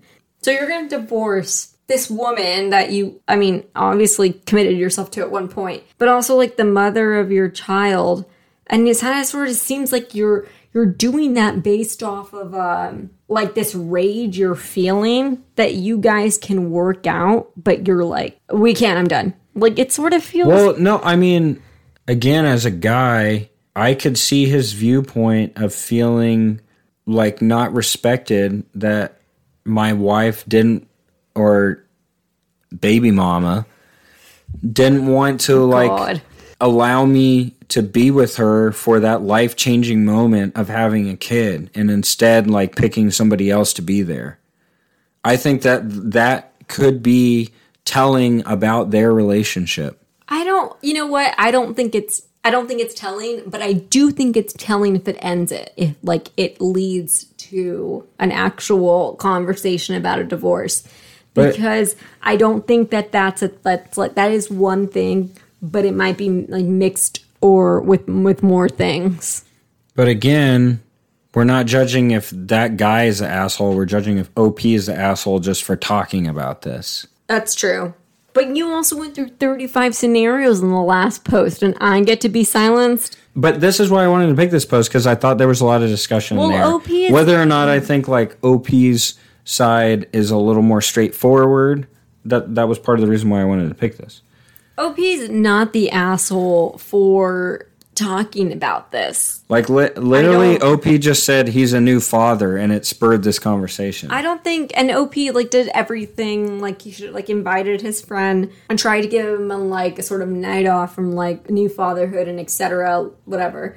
But I do think that he was kind of I think he was a kind of like an asshole if he went and and was like, "Oh, if you weren't in the room, that makes all the difference." Because even if you think that, even if you think it, and that's totally fine to think it, right? You don't want to like beat the guy why down. would you exactly that's what I was trying to say when you were like Yeah. you to beating the guy down like that's exactly what I was trying to say is why would you continue to be like oh you really weren't there that makes all the difference I sort of feel like these guys were the one that gave this other guy a complex honestly. I mean it's half and half. I but Well, like so it- it may- exaggerated it. it may be the way that he wrote it, but in the way that he wrote it, he just sort of mentioned to try to get him involved in the group that he was a recent father.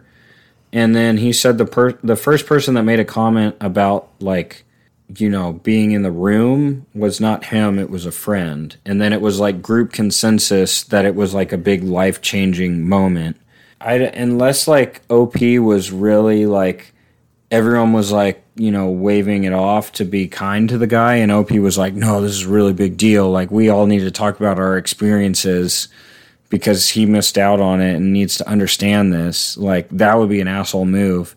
But at least in the way that he wrote it, I don't think that that's necessarily what happened. I also feel like uh, we've talked we talked about this earlier in the podcast. Guys are a lot obviously different than women, or men are a lot different than women. Where I feel like women would sort of just be like, "Oh, I mean, like it just really depends on what you like make of it after." Blah blah blah blah. Whereas guys are be like, "Yeah, it's a big deal," and it's like the tact is like lost. Yeah. you know. yeah, it's more dir- like direct, I guess. But OP, I do not think that you are the asshole based on everything that you said. However, I want to go on the record and say that I really don't think anyone here is the asshole, except I think Jake just needs to like take a step back because he's hurt. But I don't Yeah. think he's the asshole either. Yeah. Yeah, I don't think OP's the asshole. I think um, the birth thing was like a tricky situation with COVID, as you said. And like, I understand that in the birthing process, she thought her mother would bring her more comfort. That makes complete sense than uh, her husband, Jake. And so that's like a really tough situation because of COVID. And so I'm not going to blame anyone there. And also, I don't think that like Jake was as upset until like all these other people talked about it, which I do think is like sort of fair because if you f- hear, if you don't have an experience and then you hear people talking about the meaningfulness of that experience to them, then you would Yeah. feel sad that you missed out on this thing that could potentially be like a highlight of your life. Mm-hmm. So I understand him being upset and like obviously I don't want these people to get divorced because of this. Yeah, that's crazy. Don't get divorced. But like, I mean, people get upset and like are turbulent and then they're fine. And maybe that's their personality, hopefully, and they'll be fine. I literally thought Austin was going to say people get divorced for a lot less, and I was like, no, Austin. So I guess in the like nature of the podcast, I'll say like that couple, everyone sucks. But uh, because on one hand, she didn't. She didn't pick him to be there, which I've voiced my disagreements on, but also And I get that. but also that like he's like considering a divorce because of this. So, but yeah, OP, I would say unequivocally not the asshole. It's a big word to throw around divorce after you have a freaking newborn. Yeah, I think it's just all the emotions of all of that. And on that note, you just watched the season premiere, or rather, you just listened to the season premiere of Am I the Asshole? Season 2, Episode 1. We really gave you the the length on this one. I was gonna say, we kind of gave you a season premiere, some would say. This is when I sort of wish I watched 24 so that I could play 24 music right now. It was a great show. That is a show, as we talked about earlier. Mm-hmm. Season one, it would have been fine. Just one season. That's what I'm saying. There's so many shows that need to like have the balls to go out on season one. And not that the I don't know how many seasons there there ended up being, but I know the second one was not bad, and it was still like held true to the story. But like at some point, you're like, come on, this guy has to sleep. Give like how many 24 hours? Give us your best jingle of 24. It's like, isn't it like? It's just the second. It's the ticking, right? It's like dun, dun, Oh, I don't Dun. know. That's why I asked you. Dun. This isn't a test. Uh, like yeah. The episode would always end with the clock ticking up to the next hour, like dun, That makes sense. dun, and it would show This the time. out. And then intermittently throughout the episode, like usually around commercial breaks, you would see the, the clock timer like dun, dun, dun, and it was like some deep tone like that.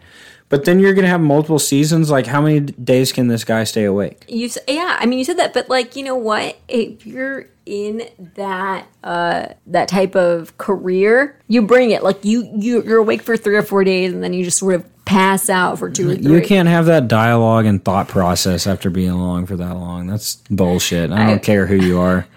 So if you have any asshole cards that you want us to read, any of your real life scenarios, if you thought, am I the asshole in the situation or was that person the asshole in the situation? Email us at you're the a-hole at gmail.com. That is your spelled the right way, the spelled the right way, A H O L E at gmail.com. You also can hit us up on Twitter uh, with the same annotation. You're the a hole. That's our Twitter handle. If you got comments, if you've got suggestions, if you've got critiques, if you've got, again, scenarios you want us to judge or asshole cards, we would love those. And even Um, a shitty summary. Yes, a shitty summary suggestion as well. If you've got um, what are you drinking today suggestions. If you are a potential what are the drinking today sponsor, slide into those DMs. We are really striving to be more active on the socials this season. So we would love um, interaction from any listeners. I think that is again my non-empty promise to all the listeners out there is to actually post on the Twitter and sort of get ourselves out there just so that we can have like a healthy following. Let's shoot for modesty. Very modest. Anything else? I would just say, as I like to always say, if you've listened this long, thank you very much. You know, if you've listened to prior episodes and came back again, thank you. Um, do you want to plug anything really quickly before we head out? I want to plug voting. Oh, I plug voting. I plug voting, um, and I plug wearing your mask while you vote.